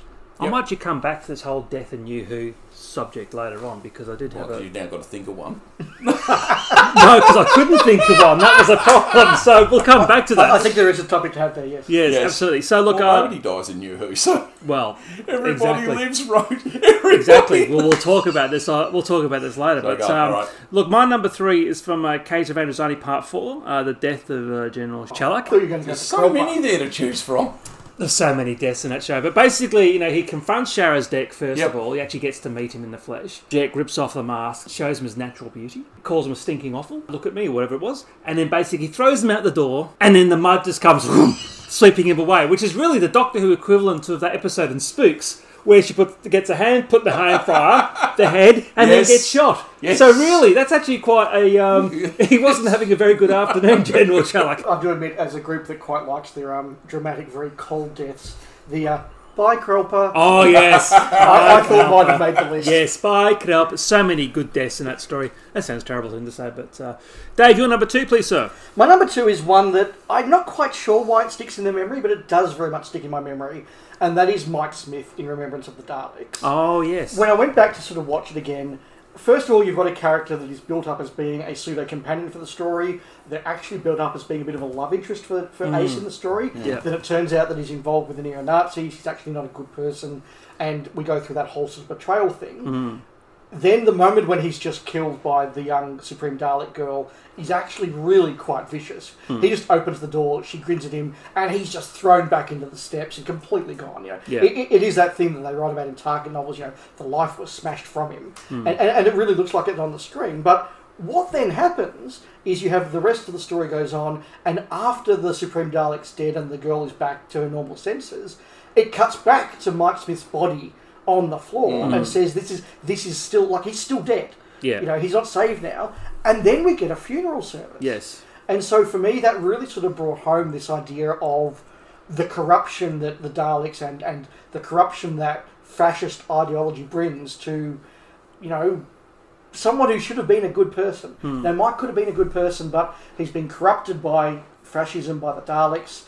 He's then been killed brutally, and we've lingered on that. And And at the end of the story, his death is the moment where Ace goes, "Did we do good?" Mm. And okay, yeah, we wiped out the Daleks, we saved Earth, and all the rest of it, but a lot of people died. Yeah. And, and unlike you know maybe say Resurrection of the Daleks, where it's really smashed home that you know, lots of people died today, um, there's just this moment of you know bad things happened even though we did good, and we're at a funeral. We're at a funeral for a young guy. And so I just think the whole combination of that has always really sat with me. I remember being eight years old and watching it and, and, and listening to that funeral and the really good bit music. For all we say about Keff McCulloch, his music in that funeral scene is really good. Yeah. And it made an impact on me then, and even now I, I, I feel chills Hmm. just, just thinking about that character and what happened. And I think maybe it sounds sounds a bit blasé, but you know, actually having a funeral for a character that you just seen dying. Because a lot of death in Doctor Who, it, does basically add shows a extra body. element to it yeah, because- With, with his mum. that's exactly like it. his, yes. his, his mum is walking into the church Yeah, to and- bury her son. yeah, and Yeah, being held by because uh, a lot of it is yeah. it's just they're dead, move on. Yeah. It's a really good choice, Dave. Thank you, Richard. Your number two, please. Number two, it's, it's actually two deaths, and I'll explain why. Oh God. Again, going with the idea of the death that sort of made me go, good thing you mentioned Resurrection of the Daleks, um, because I went for the guy who's just minding his own Ooh. business, metal detecting Yes. down on the, and, and he's just Blown basically murdered by Yeah. Lytton's guards. Yeah. And the other one that pairs with that um, is the death of Oscar Botcherby in The Two Doctors. Yes. And the reason I chose those two is because they did stand out for me at the time. A- And I think there is an argument that those two deaths really encapsulate Eric Saward's worldview. I was going to say Vision. yes, I, I, I think of, you know, about how he, you know, treated the violence and the sort of almost social Darwinism, I think, really, of, um, of, the uni- of the universe he saw Doctor Who existing in, because they're both really nasty, particularly in the case of Oscar Botcherby. They're, they're both just utterly pointless. Yeah. Um, and are just, you know, stab, you're dead because you upset me. To the type comic deal. relief character. Yes. Yeah. Who, who, who also doesn't die instantly. There's like the whole watching him Yes. bleed out. Yeah. Look after my moths. yes. Yeah. But Yeah. but it is it is actually really brutal and nasty. You have acidized my stomach juices. Stab. It's not needed, is it? No, really? it's I mean, not. It's, totally. No. I mean, look, there are other deaths in, in both of those stories. I mean, there's there's the bit where um, so Professor Laird tries to escape and he's just gunned down as she tries to run out the And door. scream. Yes, Yes. that high pitched scream. Um, yeah, it's you've got all the stuff that the soldier with his face being melted away on the on the space station. So I saw all of these stories at about five or six or seven. Yeah, The guy with his face melting, I didn't care about because it was TV, Yeah. and stuff like that happens on TV. Hmm. But but yeah, Professor Laird and just the, the blood curdling, painful, Yeah. desperate scream, and Oscar Botcherby just taking time to slowly pull away. They are two that, as a kid, Yeah. yeah. sort of like this is this is real death. This isn't Yeah. space death. No, No, it's not yeah. a big special effect or a big gribbly monster coming along and doing. No, I mean you've also got the Doctor murdering Shockeye basically later. in Oh yes, and then in, make in that the two quip, Doctors. you know, Yeah. you're my just desserts or something yeah. like that. so yeah. as I said, but I think you you are really getting, I think, Eric Saward's worldview. I think through the prism of those two, perhaps. I don't think he was a happy man, was he? well, what did, what did we say? Only hate keeps me alive. keeps me alive, but um, I, I thought, oh, they'll put the vengeance on Varos acid scene, but, No. but it's like, well, everybody talks about that, you know, Yeah. because it is quite. But again, you get the Doctor makes a little quick and, and makes it all better. It's like a Bond film. But but again, for me as a kid, that was a TV death. Yeah. It was death by special effect, and Mm. and that never affected me. It's it's real stuff, and like Yeah.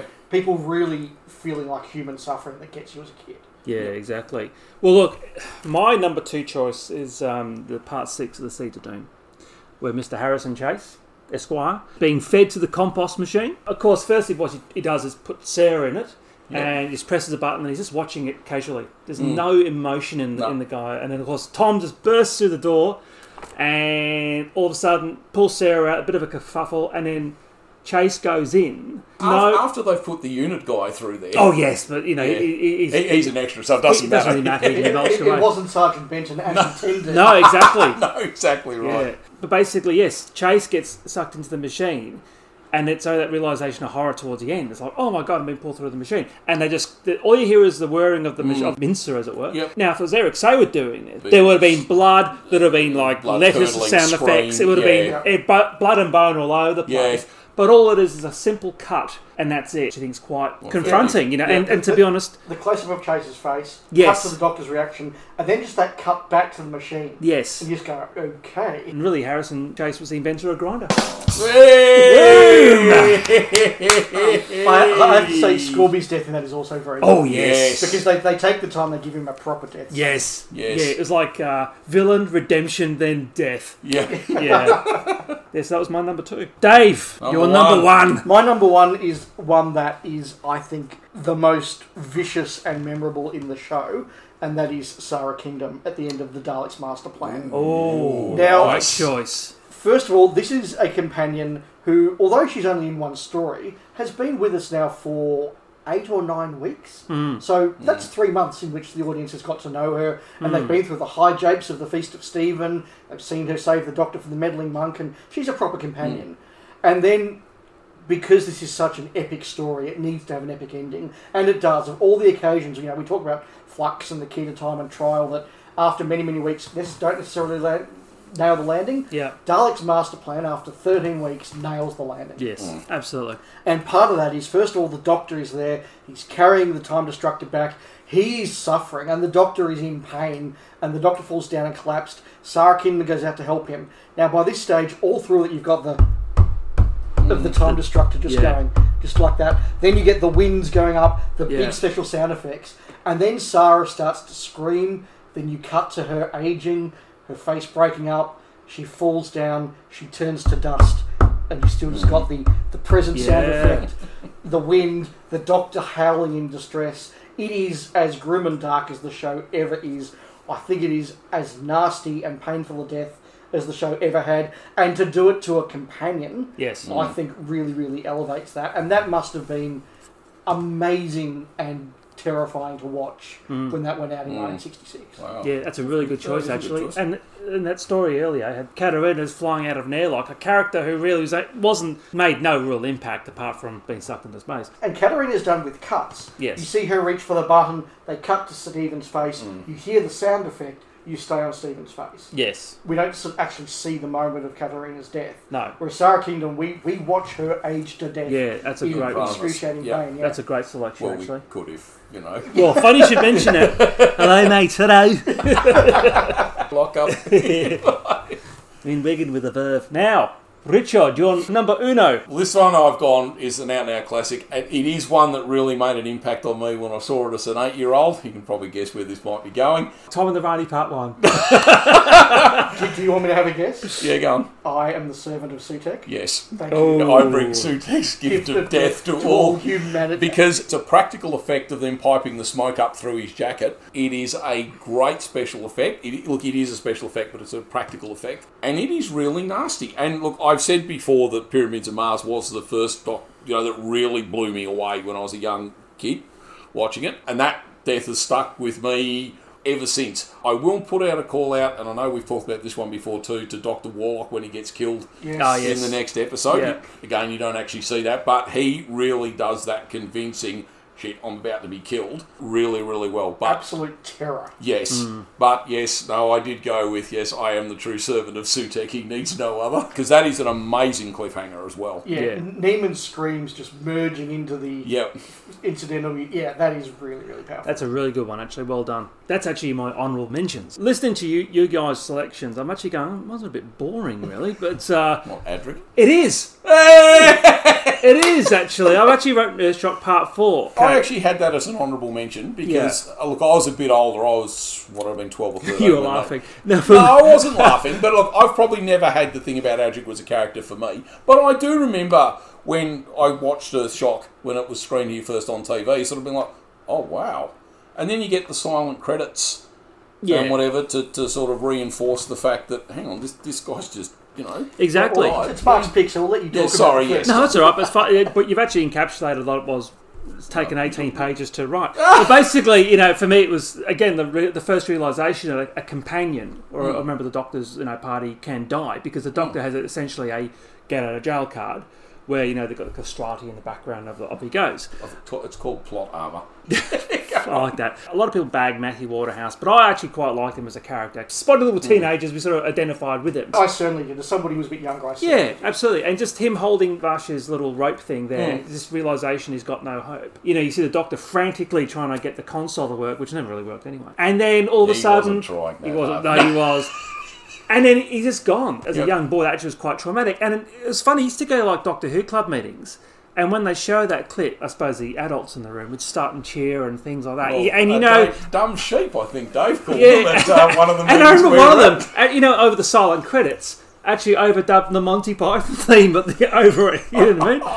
You know, but um, for me, it made it. You know, it was a dramatic impact, Yep. and that was really like, oh shit, you know, things Mm. could actually go wrong.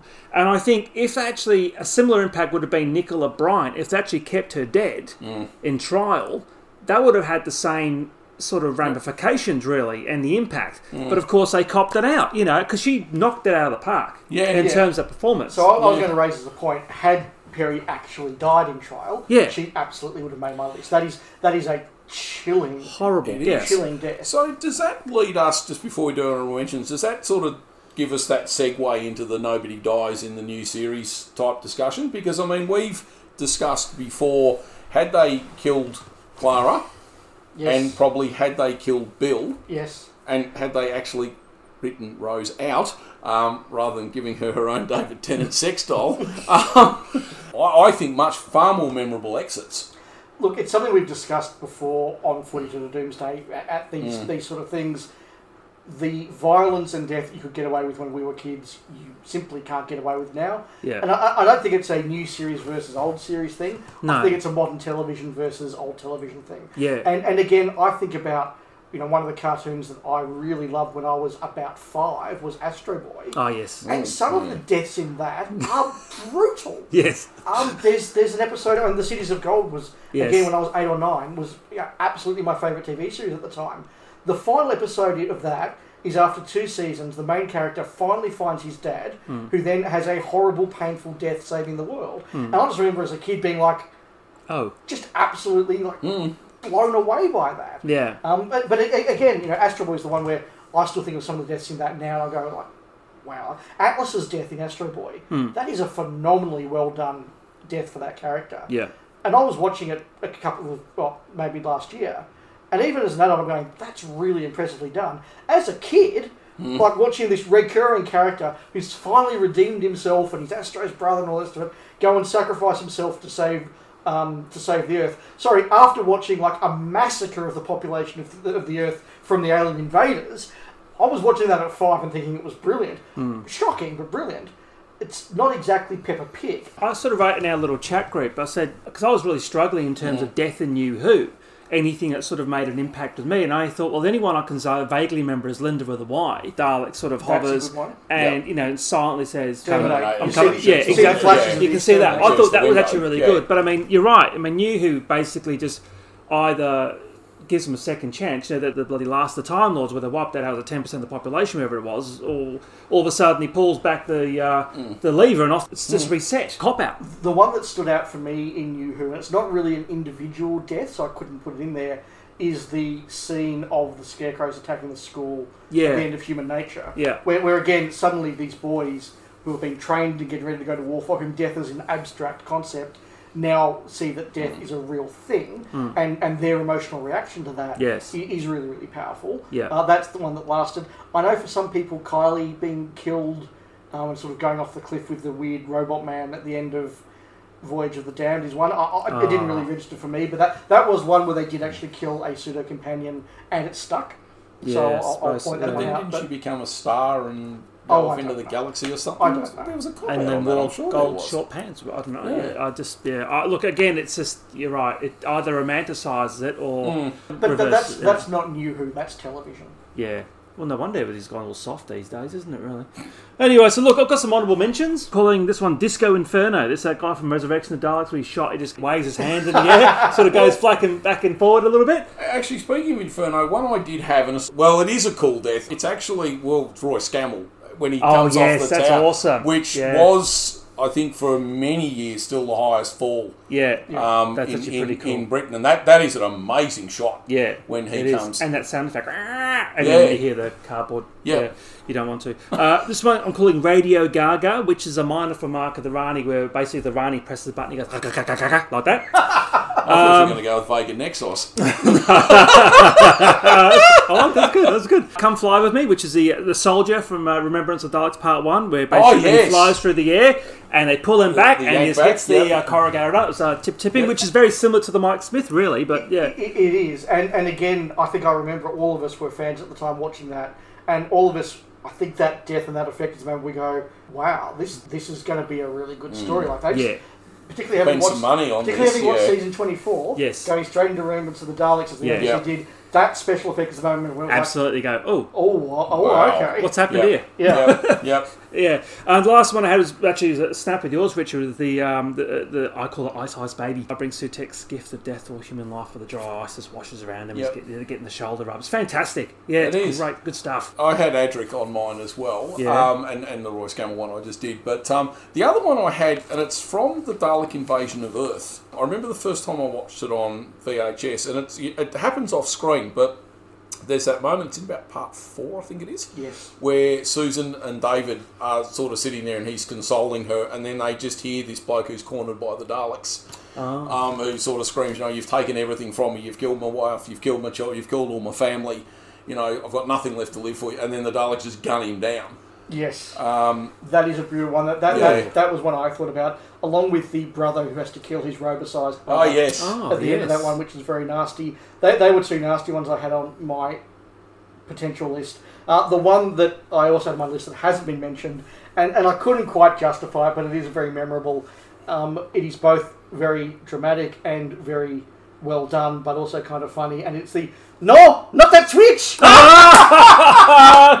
Well, I guess if you go down that path, you sort of got solid. My dreams of Conquest. but look, the thing I love about Kerensky is sort of the way he sort of twists himself. It's kind Yeah. of it's kind of funny and it's kind of shocking, but it's the it's the cut to the close up of Tom Chadbon doing the it just makes it. it's nearly as good as that one in Time Lash, where basically, uh, no, you know, no, what's his name, Borad, and all of a sudden presses the little laser, and then all of a sudden you see the teenage, and the skeleton just goes. "Burp." Oh, Paul Darrow just sort of donk, donk. yeah, exactly. There's the Paul Darrow skeleton, but there's also that guy who he's a good actor in other stuff, but in time, you know, Borad, I have been loyal Yes, to you. yes, it's awful. I know it's just, yeah, it's just awful. Ham, yeah, it's awful. But uh, there you go. So look, thank you guys. It was really uh, interesting. You know, Mark, it's a real shame that Rob isn't with us today because look, Rob's a big fan of the horror genre. Rob likes his death. Hmm. Let's, let's be honest. So it's a shame that Rob isn't here. What's that sound? Sleigh bells. No, it's what's that up on the scanner?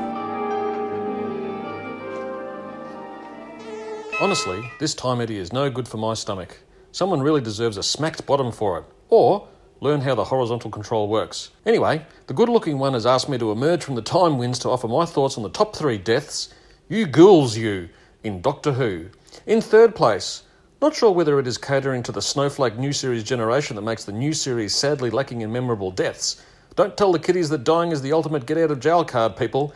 But it is true that the new series doesn't have as many eye catching or thought provoking deaths, unless death by special effects during a regeneration counts. It doesn't, by the way. I've given myself some wriggle room by pointing to the ghastly fate of the family of blood as a workaround in this instance to cater to said snowflakes. Putting aside the doctor's unusually nasty method of disposing of them all, this is hardly an exercise in promoting family values, I must say. The perpetual hell he inflicts on all four members is definitely a fate worse than death, so there's something in that for everyone, I suppose. The oddest is condemning the son to being a forever scarecrow, which has the virtue of mirroring the truly terrible fate inflicted on a character in the League of Gentlemen series, who was slipping it to Farmer Tinsel's wife. The moral of this story is, well, there isn't one, other than being an alien intent on killing people at a boys' school and getting a jolly well deserved comeuppance as a result. And don't slip it to anyone either, you degenerate creatures. Coming in at second place is Stein. Hello, boys, just in time for the fun. In deciding which side he was on, Stein, in a bit of campy good fun as he greets the Daleks, delightfully undercuts the gloom laden events in Resurrection of the Daleks. That's one S and three R's, by the way. Stein struggled to determine his own destiny, free of the control the Daleks have imposed upon him, demonstrates the essential nature of Doctor Who.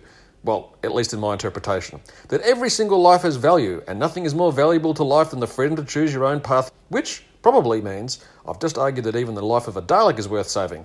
Up is down and black is white, you degenerates! Anyway, in sacrificing his life, Stein exemplifies the best traits of humanity the desire for a witty one liner after being shot by a Dalek and falling on the self destruct button aside. And coming in at first place, it's Scorby from the Seeds of Doom. Nigel Farage would have liked Scorby because Scorby would have voted for Brexit. The every man for himself ethos that infuses the Brexit movement beats true in the heart of Mr. Chase's number one thug. Indeed, Scorby is popular amongst fans because he's our thug. The Doctor's unwilling ally in the fight for survival against the Krynoid as it extends its influence across Chase's estate. Scorby's sarcasm, his acid tongue, his willingness to use his fists to get the job done make him something more than the usual aggressive stooge in the show. And someone I look to for inspiration once leaving time is called at the pub on a cold Friday night and the patrons spill out onto the wet pavement for a good vomit or fight, let's be frank. But that just makes his death way more impactful. The show is replete with faceless characters going to their dooms, but since Scorby has more character than most, his desperation in fleeing and being dragged under and drowned feels like someone you'd know albeit someone likely to punch you in the face, bed your missus while you recuperated, and emptied your bank account on the way out the door, dying in your arms. It's sad, really. You goddamn degenerates. Oh no, here comes the time eddy. See you on the other side!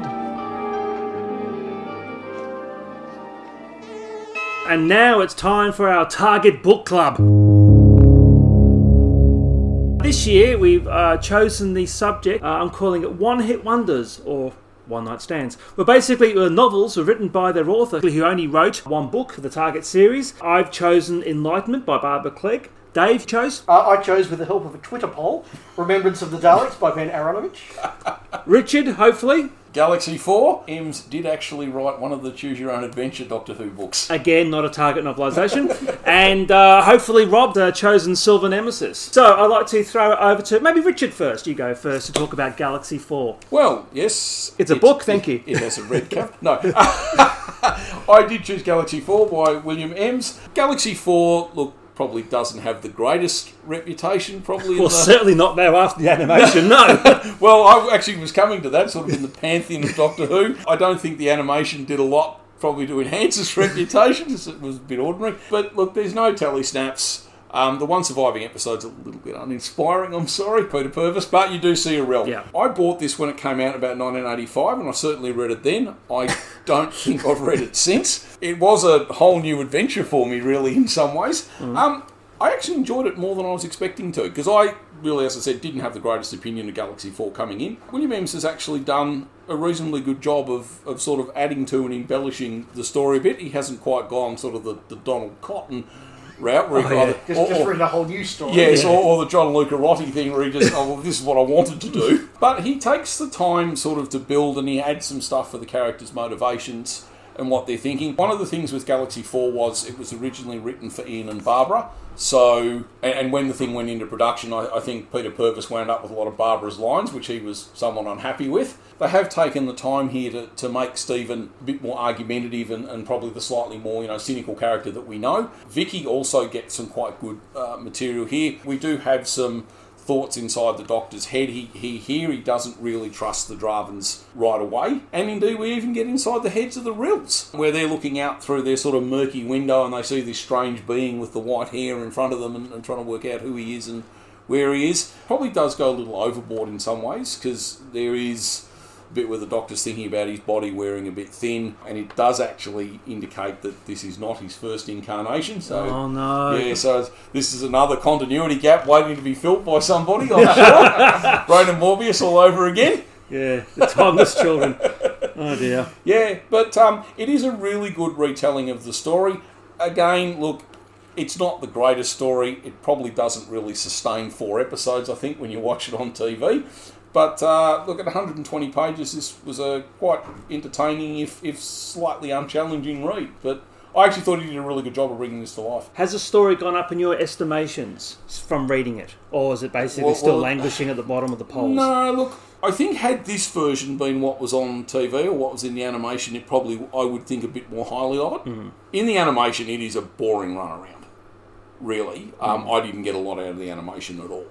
Did you watch it in colour or black and white? I, I don't know. Maybe it was a problem because Dave just watched a bit on black and white before Yeah. we got here, and actually I said, "Yeah, it actually looks a lot better. Maybe I should have watched it in black and white." Yeah, I I, don't look, know. I must have been watching it over the last couple of days.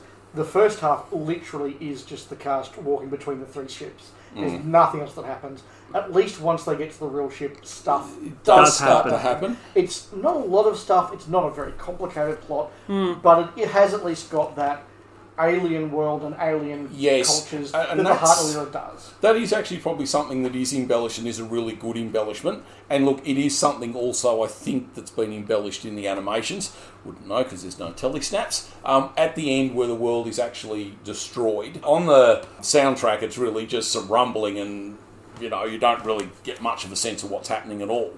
But here you actually, um, he talks about, you know, the sun starting to go out of orbit and the, the fishes starting to appear, and Maaga watches her people die, um, you know, and then she is really just waiting for, you know, when it's her turn, realising there's absolutely nothing she can do. Um, so, which, which was a, probably a much better ending, I think, than we got anywhere else. Uh, uh, obviously, it doesn't have the lead into Mission to the Unknown, No. but I actually think this is quite a good story. It probably didn't make me reevaluate Galaxy 4, but um, I was certainly entertained reading it.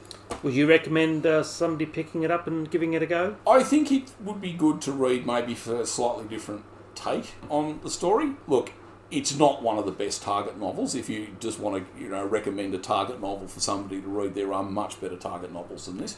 But I think as a retelling of the story, it, it, it does an admirable job. Fair enough. Now, speaking of one of the best Target novels, Dave, your uh, legions of fans, you, you put a Twitter poll up.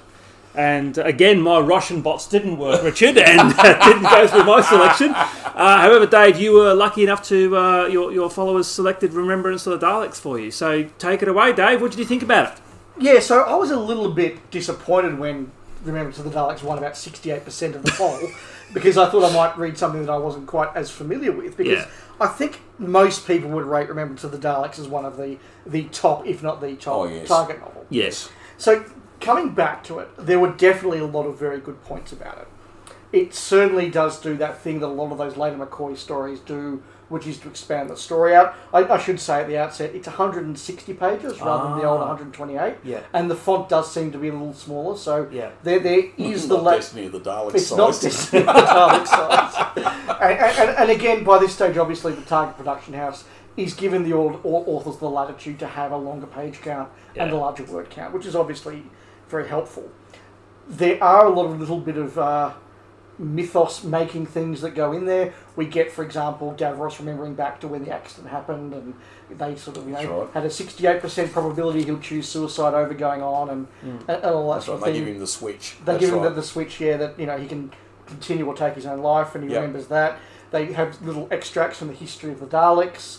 They have the moment of the special weapons Dalek and its background and where it came from, and Yeah. every time it fires, radiation floods in and twists its chromosomes, and um, that stuff's really good. There's some stuff that goes inside the heads of the Daleks that did seem very groundbreaking at the time, and now it sort of feels a little bit dated. Some of the terminology that's used, it's, it's still very good. It's good to have the additions there.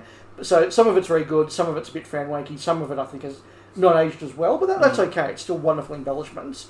The character embellishments probably stood out for me more reading it now than they did when I read the book for the first time at the age of about 10. When again, like, oh wow, they got inside the head of the Dalek and how a Dalek commander thinks and all this stuff was really exciting. It- Now it's uh, there's a lot more about sort of Mike Smith's background and his relationship with Ratcliffe. And Ratcliffe talks That's about right. being interned after Cable Street and all that sort of stuff. And Mike talks about his experiences in Singapore and he's you know upset that Ace doesn't get why he believes what he believes and those sort of things. Um, there's, there's a romance between Gilmore and Rachel Jensen that we- we- weaves its way all the way through the book, which is Yeah. really interesting. So there's a lot of really good embellishments there. There's a lot better characterization in there, and it tells a really good story. That look, we know is a classic story. A couple of things that were very interesting to note when I was reading it.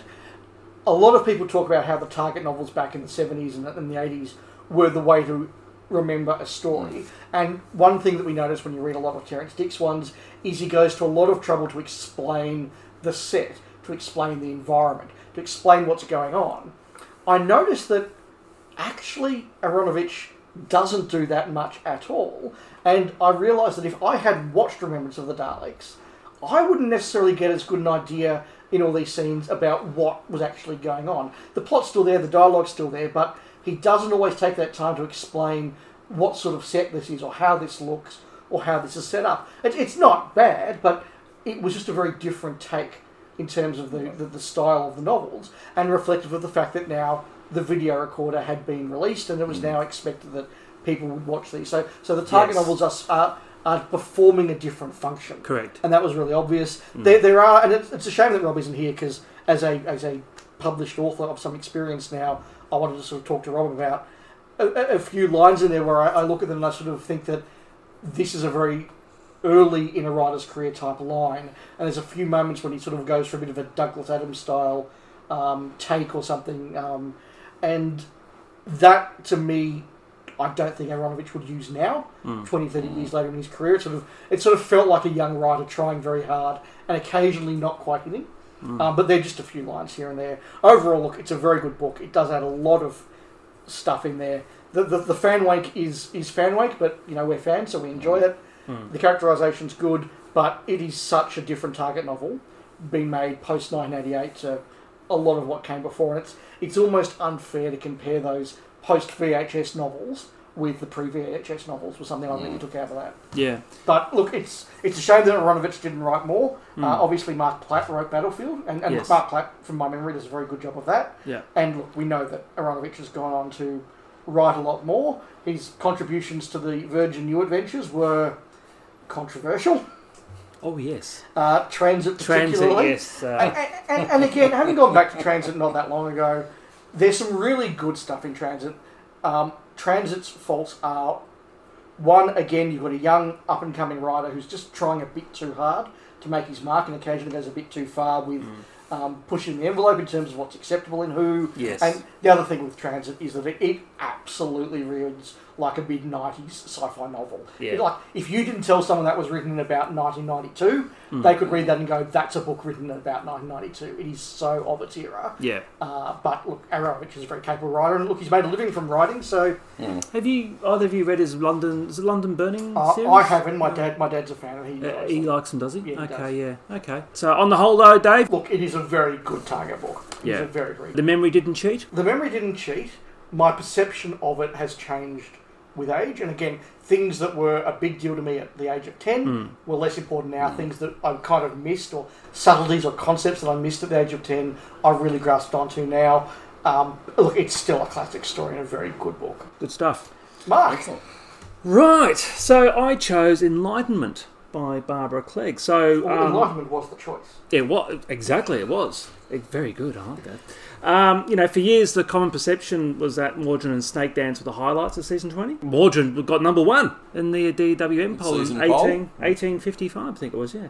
Um, however, Enlightenment ha- has had a, a recent. Re- You know, you know, Mark.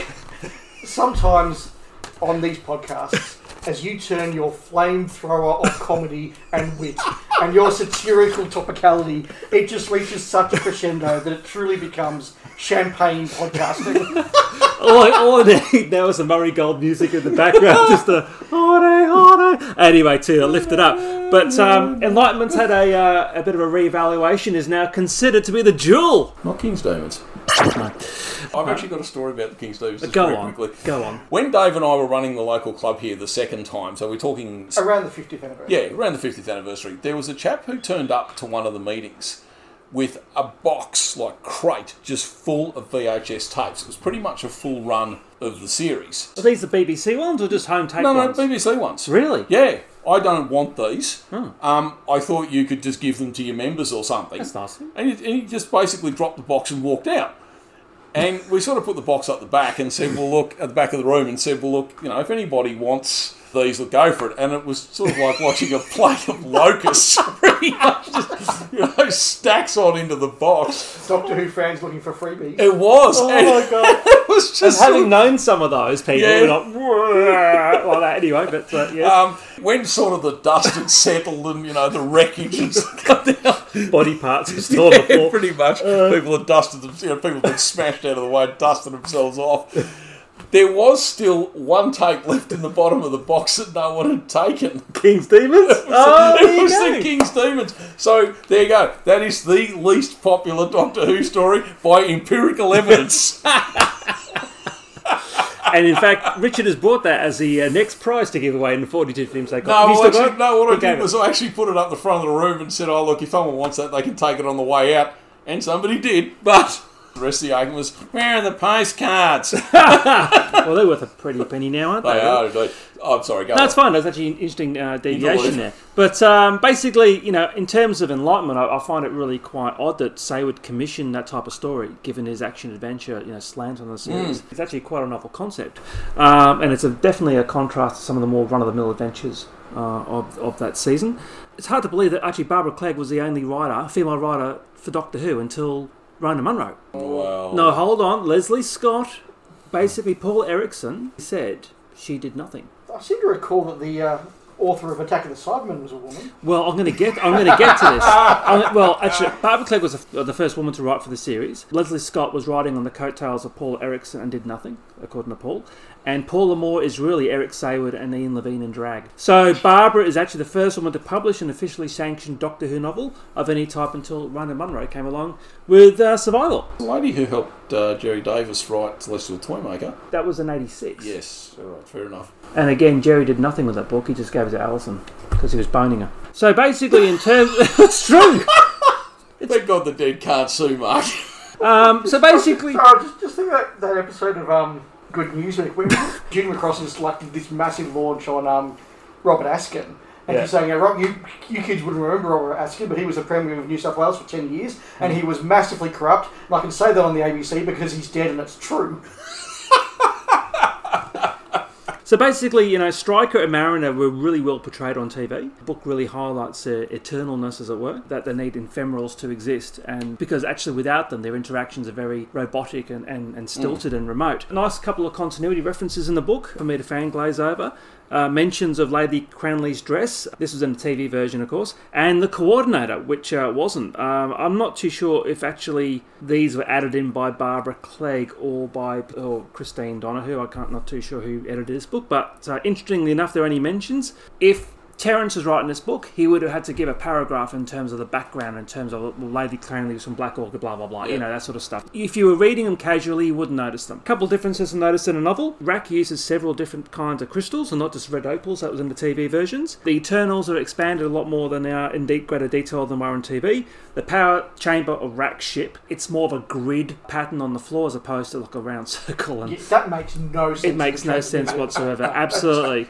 Absolutely weak. Well, this is more of an actual grid, it's a lot more expansive than obviously a TV Yeah. studio with an eye in the middle of it. Guardians are wearing cowls and cloaks as opposed to the dead birds that they wear on their head. The decision that Turlough has to make is much more detailed and highlights the confusion in his mind with the decision he's had to he has to make. Uh, Mansell on the printed page is still a much better performance than what Lee John did on TV.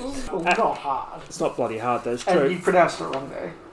Lee John. Oh, Lee John from the band Imagination. Uh, of course, for a book this age are a couple of questionable descriptions, including this one I particularly went, hmm, he walked with the life power of a black athlete. Which, you know, reading it back in the day wouldn't have made much of a, uh, you Raised know, eyebrow. ra- raised eyebrow, but now reading it, things that make you go, hmm. Apart from that, though, um, the book itself is a really solid retelling of a great story, and it's nice to read a Doctor Who book with a different tone, as it were. Sort of been, you know, fairly Terrance-centric last Yep. couple of times, which is perfectly fine. This would be about the start of the era where Terrance is really phasing out. isn't it? Correct. Yeah, it, be- yeah. They started getting more original authors in, Yep. so um, it was a nice change. And do yourself a favour and go and read it, as I'm sure you will be enlightened by it, like I was. Well done. So I certainly can believe that the way the Eternals portrayed would work better in literature than on TV. Because I, hmm. I think there are some inconsistencies in the show, which, you know, not a big deal, but aren't ideal. One of the things that really, I think, recommends the story to fans is those visuals and that imagery of the ships in space all the rest. Yes, and the cliffhanger to part one where Yeah. they do the cutaway, and it's Yeah. just like, oh wow. That's really cool. Yeah. Yeah, Did you feel the novel captured that grandeur? it did actually. way? Yes, Okay, it did. Yeah, And, yeah. and did it? Uh, I can't remember reading it, so it would be a long time ago. There's at the end where they have the fight in the in the grid room or whatever it is. How's that play out in the? Uh, Uh, basically, it's sort of it's it. Uh, from my recollection, it basically says yes. That sort of Turlough's sort of and, and are walking towards a doctor, And then, then it sort of cuts away to the monitor where you see the bodies flying Yeah. out, and it, so there's no fight as it No, that's the thing. It- So it's how it's do just they- basically it's still suggested that you know that is a doctor and, and potentially Yeah. Turlough being thrown out of the Okay. of the grid room as opposed to what actually happened. Yeah, Yep. Yeah, but re- yeah, really good book. Really enjoyed it, and uh, I thought Barbara Clegg did a great job. It's a shame they didn't use her again.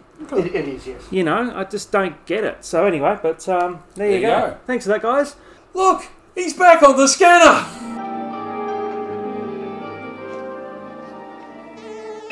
Wibbly wobbly timey wimey nonsense. I'm jack of this time, Eddie, and the way it's just interfering with my life. But anywho, ah, there you are. It's time for a review. Of course, I could be reviewing my own book, The uh, Birds of Passage, uh, newly published by Candy Jar Books in the UK, uh, which is the new countermeasures novel uh, by me. But uh, there's something about, I don't know, probably wrong to call it nepotism. But anyway, we'll carry on with the actual review. Now, the reviews are something that 42 to Doomsday swore it would never do, of course, but with a good looking one in charge, uh, and me on the albeit temporary outs, the new regime has swept all that aside. Please expect a Patreon account before I return, no doubt. I am reviewing Kevin Clarke's sole contribution to the Target book range, which was, of course, Silver Nemesis. Sadly, Silver Nemesis is a resolutely average affair with one or two exceptions. It's a pity the book doesn't really take flight, as all the elements are there, uh, much as they were with the TV show itself. Uh, one would have liked Clarke to have taken a slightly darker turn in his depiction of De Flores and his henchman Karl. After all, they are followers of one Adolf Hitler. Instead, Clarke depicts De Flores as something of a kindly old man obsessed with the old glories of the past, eager to bring them back to the modern world. Of course, in the real world, a De Flores would have been hauled before the courts and damned as a war criminal and worse, which is something Doctor Who really can't do, I suppose. Clarke has a lot of fun with the other double act in the story, that of Lady Peinforte and her servant Richard. Richard's terror at the modern world and his willingness to sell his soul back to God in exchange for getting back to his own time is often gently amusing in a sad sort of way. Peinforte is as resolutely one note in the book as she is in the TV story. Although Clarke makes decent use of one thing the novel has that the episodes themselves don't a chance to get a glimpse of Peinforte's motivations. I'm saying Painfor's, but it may be pain Painfort. Anyway, carry on. She's a monster, no doubt, but you can't help but hoping that a woman raised as a third class citizen in her own time might just be able to get her comeuppance against all the men trying to do her over. De Flores, the castrated Cybermen, and most of all, the Doctor. Clarke does little for Ace here. There's very little of the slowly evolving young teen we see in Dragonfire who eventually became the try it on with the fervent commie in Curse of Fenric. She's basically in the story to feed lines to the Doctor, though there are one or two flashes of insight we get into how Ace feels about the death and devastation all around her. The scene with the Doctor and Ace bumping into the Queen and getting accosted by security is surely the most amusing in the book. Clarke gives the Cybermen, particularly the leader and lieutenant, some interesting lines depicting their relationship in interestingly antagonistic terms. The leader is something of a glory hound, eager to claim victory earlier than is warranted, while his lieutenant acts as something of a brake on the leader's ambitions. Silver Nemesis, the television story, and Silver Nemesis, the book, are an example of the show not quite gelling all the elements into a compelling whole. But of the two, the novelisation for me is the better experience. Sure, some of the writing is a bit ordinary, and Clarke misses a chance to deepen and broaden the script as the new adventures would do in short order. But overall, Silver Nemesis is a firm seven screaming degenerates out of ten from me. Oh no. Again, the time eddy is taking me wibbly wobbly! And now it's a segment you've all been waiting for. Fan wank. Of the Year Awards, and I should say the Year Awards is at 2021, not 2022, because there's a whole slate of fan wank to get through this year. However, we're looking back in the previous year, which I think Dave had his locked in in May, I think. yeah. yeah. we'll all come up with some, uh, I'm assuming, uh, contributions which uh, hopefully don't include Big Finish all the time, Richard. I'm looking at you, potentially. Yes, we'll see how we go. So, look, I'll start because I've got a few, a few contributions to get through today. So, the first one is what I'm calling This the. is Uh, a long list, people. Oh yes. well, we were in lockdown. Nothing better to do than obsess over Doctor Who. and fan wank. Now you see it, now you don't. Award goes to uh, Big Finish, who quickly whipped the uh, tortured absent friend Avenger fight with the tenth Doctor off the schedules as quickly as Johnny B did on the set of Doctor Who and Torchwood. I did find the decision was a little bit hypocritical though, as surely the executive producer for Big Finish, who I don't know if you know, Dave, actually voices the Daleks in the uh, new series. Every single Dalek. It all sounds the same. All the same. He would have surely would have been exposed to some of JB's shenanigans, or at least heard about them. Obviously, happy to hire him until the truth came out. The truth was finally unveiled, as it were. So that's the uh, now you see it, now you don't award. Then they also get rid of one of the masters. They cast their own master, and he turned out to be problematic. Yes. Um, it's the guy who he was in a couple of Ab Fabs, Constable Goody. Oh, in the Thin Blue Line. yes, James oh, wow. something. Okay. Yeah, ap- apparently he's like the big finish master, and apparently he's also now problematic. I, I haven't really followed it. What? Mm. Okay. It seems so inoffensive. I couldn't imagine.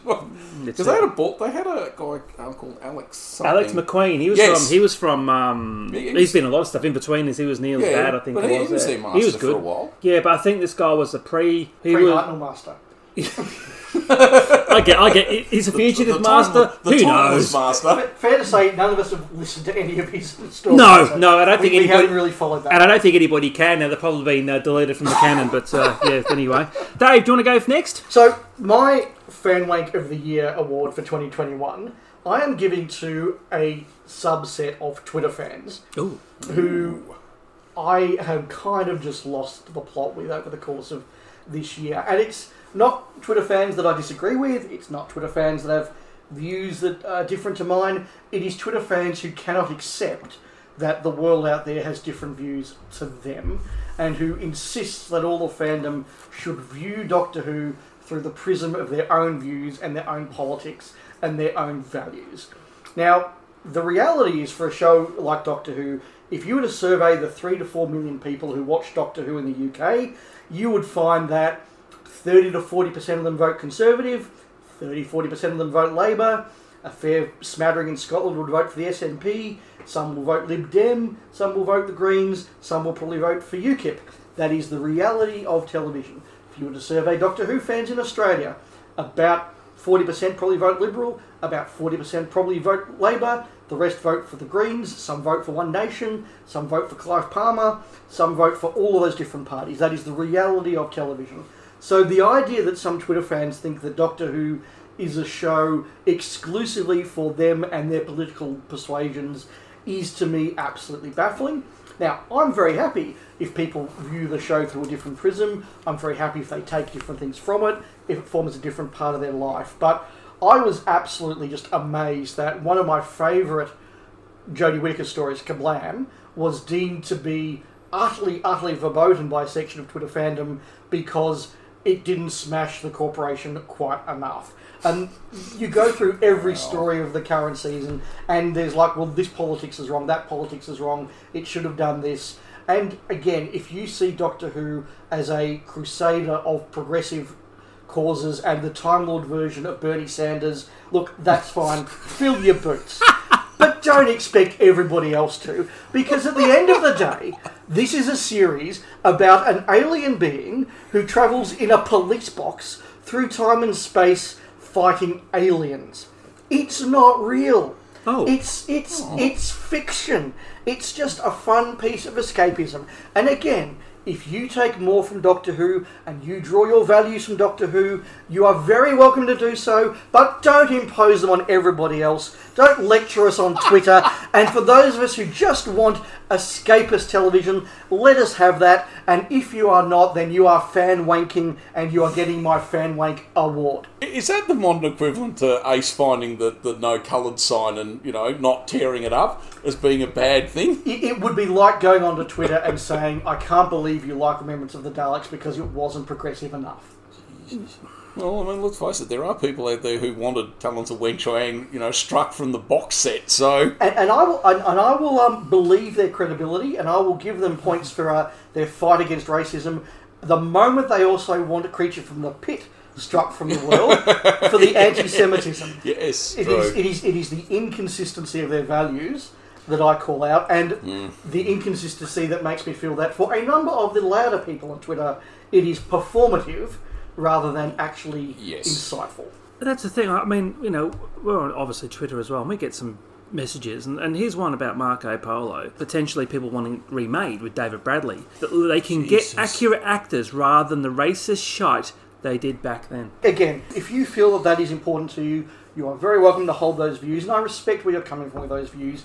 Don't expect us all to be able to do that. If we could enjoy Talons of Weng-Chiang whilst acknowledging the faults, Exactly. that is, that is fine. Exactly. If we can enjoy the goodies whilst acknowledging and discussing at length the the faults that the goodies made in some of their choices, we can do that. You don't want to watch it. I'm very comfortable with that. Different Yeah. people have different sensibilities, and that is my point. We respect your point of view. Let us get on with our old sad lives and just enjoy some, you oh know, Goodness. occasionally good escapist television. That is my slightly more serious fan wank for this year. Very good. Wow. Well, I'm just going to say, Cruise got a big, yeah, big finish. got that. Yeah, I was going to say my, my list looks su- surprisingly feeble actually after that discussion. I don't know why I bother. no, look, I, I, I had to. Yeah, I was going to give Big Finish a sort of a drive-by, so, so I went through. No. Please do. Go on. Well, because we're all there in the car with you. And the wheel, like the pitmobile, the wheels are going up and down. We're playing the music, you know. Um, and look, it, it is probably only just sneaks into last year, I hope. Um, it is the announcement they made about a, a third Doctor adventure called Oh, The yes. Annihilators. Yes. Now, the cast list for this reads Tim Treloar, Daisy Ashford. Yes. Now, I am aware that she is Caroline John's daughter, so please don't write in, but she's not Caroline John. Because that makes So- it legitimate, right? yeah, um, it's much like casting. I have met Sadie Sladen. Well, admittedly, she was only about nine years old, but she seemed like a nice kid. But you know, she is not her mother. No, so, but I must admit, her vocal performance is mm. actually not bad. Compared, I know, I know, I'm oh, not. I know oh, it's fine. start, Okay, keep going, keep going. I, keep going. I thought you were in the in the car with us, Mark. In the I car. am, I am, but I'm also tweeting out to people. Jon Culshaw as Lethbridge Stewart, yes. and adding Michael Troughton as the second Doctor. Oh yes. We're actually four down before we then get to Frazer Hines, who is the only one who was actually there. So basically, you're saying the the person who's actually alive yes. uh, is at the I- is I- bottom I- billing. I- Yes, fifth bill. Well, there's not. There's a there's a chap called Mark Elstob below that, and it's not to diminish his performance in any way. Who obviously plays some of the other characters. But Right. yes, the one person who is actually there um, is in is billing. legitimate. I'm sorry, I cannot get past it. When you're doing this sort of stuff, you're Hmm. recasting. Okay, you want a multi-doctor story, and neither of the doctors, actual doctors, are in it. You are really scraping the bottom of the barrel. I think. Having said that, you know. What does Star Trek say? Infinite life and infinite diversity, or whatever it is. if that floats your boat, go for it. And I'm just a sad old fan, but I'm sorry, I did find that quite, uh, quite challenging to read. that sort of aligns with my second choice, as I call it the Continue to Violate the Trades Practices Act award. Uh, again, goes to, as you said, uh, Richard, Big Finish. Because let's look at just keep on coming. let's look at 2021's output, shall we? Pass us a new magazine. Yeah, exactly. Uh, the Adventures of the Eleventh and Twelfth Doctor, uh, voiced by Jacob Dudman, not the you know not the uh, real actors involved. The non-canon War Doctor has even been recast. The Diary of River Song new recruit drama only has one person who's still alive, uh, even though her acting performance certainly isn't. And the third Doctor Adventures you just mentioned, Richard, you know, continues to have nobody alive uh, to recreate their characters. So yes, and I might actually sort of tag on to that as well. So this is called the uh, A New Body at Last award. Goes surprisingly to Big Finish. We, Um, we really need those like Batman catches, like pow, bang, hurt. who, in an amazing reversing of the polarity flow, has recast a character from Doctor Who long before the original actor had shuffled off this mortal coil. So basically, they recast Dodo while Jackie Lane was alive, and as soon as she heard the news, she died. so essentially, uh, Frazer Hines, watch out, son, get that second booster shot happening because he's just been recast as the second Doctor. So by that rationale, would recasting John Barrowman make Captain Jack acceptable again? no, I don't, he wasn't acceptable even when John Barrowman was playing him. Frankly, I never liked that character. So did you say they've recast the Eleventh Doctor? 11 and 12 on Big Finish are played by Jacob Dudman and not by Matt Smith or Capaldi. Now you see, although it's not for me, I can get by the idea that if you want to do Third Doctor adventures, you recast the Third Doctor. Again, not for me, but I can I can logically reach a point where I understand that decision. Matt Smith's not dead. And his career certainly isn't as well. He's doing quite well. That to me is just rude. Well, I mean, let's face it. If they can get Christopher Eccleston, surely they can get Matt Smith. You know, you got a free day. You don't even have to learn the script. Just just give us a day.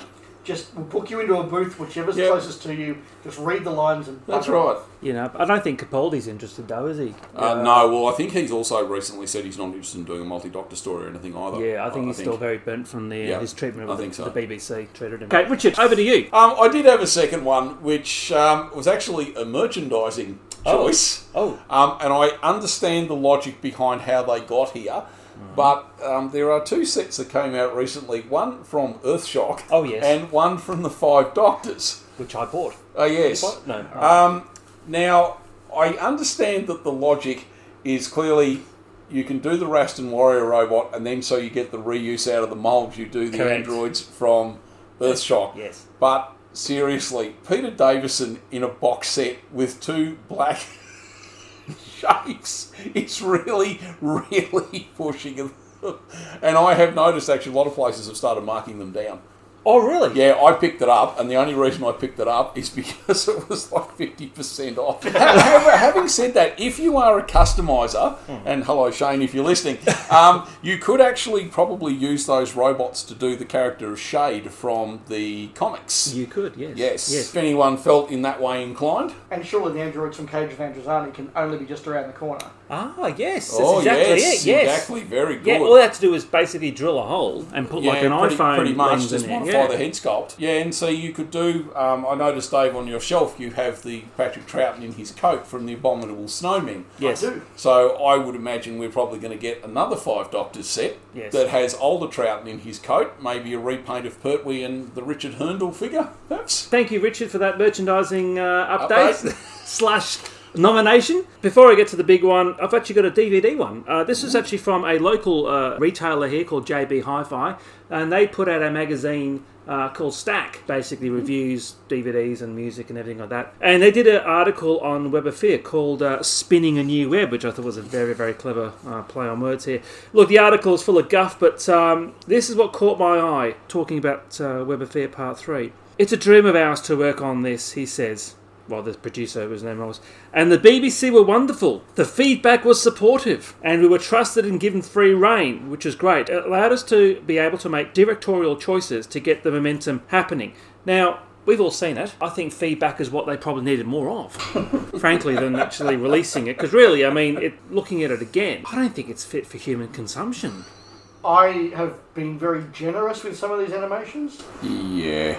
That one was comfortably the worst. I, I think with the animations in general, if you wanted to be cynical, um, it probably proves the adage that Doctor Who fans will buy any old tat.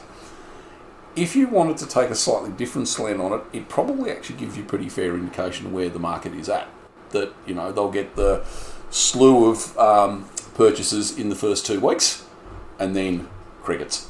Yeah. Because the, you know, X number of thousand fans who are going to rush out and buy it straight away will buy it. And maybe a lot of people There's buy- formers. Yeah, and maybe they're biding it. A lot of people buy it in their time. I'm not going to buy it until the actual physical part three comes back. Maybe, You know, rescued from whatever warehouse maybe. in Wigan. But um, Um, and yet they still don't do enough copies of the classic series Blu-rays to satisfy all the demand in the UK. Or they could just buy an Australian copy because there's plenty.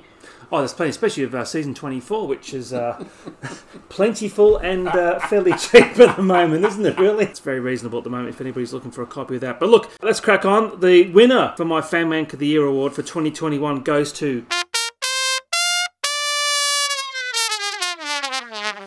Chris Chibnall. He had the perfect opportunity to walk back the bile that was served up in Timeless Children. He could have had in the in those Flux episodes that I can't remember.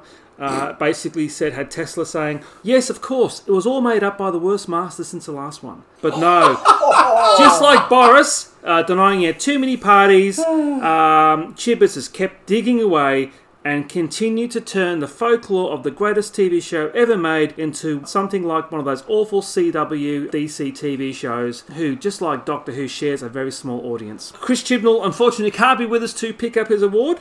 Basically, Australian Border Security have uh, detained him for his crimes against Fangman and plus those awful shirts he's been wearing. grounds. Yes, exactly. So we'll be posting the award to the closest doll office that I'm sure he'll be uh, lining up for as soon as his work on the series has finished. Let's see how much of that makes the final edit. All of it. It's his show. exactly. What's that up on the scanner?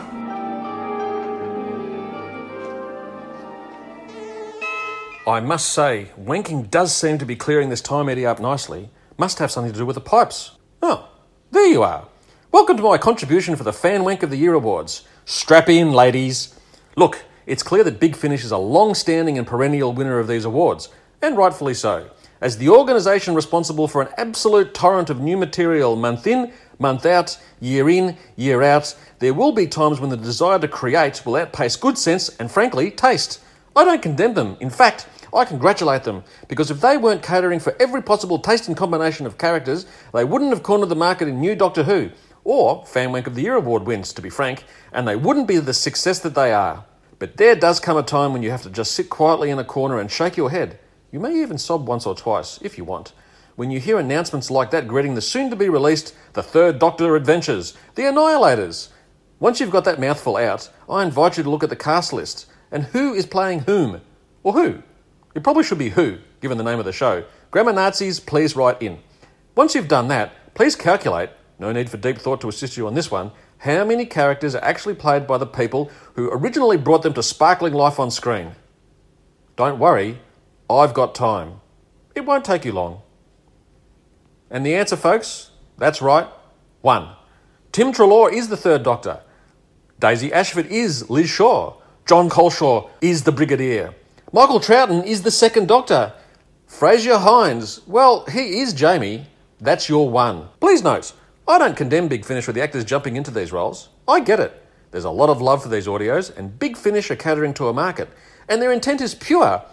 Well, pure ish. I mean, don't you feel grubby every time you get paid? I know I do. Absolutely filthy. Anyway, you've got to admire the balls on Big Finish from every angle, I would suggest. They're not hiding what they're doing. With their license extended out to 2030, the hard realities of the actuarial tables documenting life expectancies begin to assert themselves with all the implacability of gravity. Increasingly, we are going to see actors who appeared in televised Doctor Who drop off the perch. Content, however, must be created. New actors playing old roles will come to the fore more and more. For example, by 2030, it's pretty safe to say at least one, maybe two, if we're particularly unlucky, of the men who played the Doctor will have shuffled off their mortal coil. So, as a pointer to the future of audio Doctor Who, The Annihilators wins my vote for Fan Wank of the Year award, hands down. Does uh, anyone know a good obituary writer?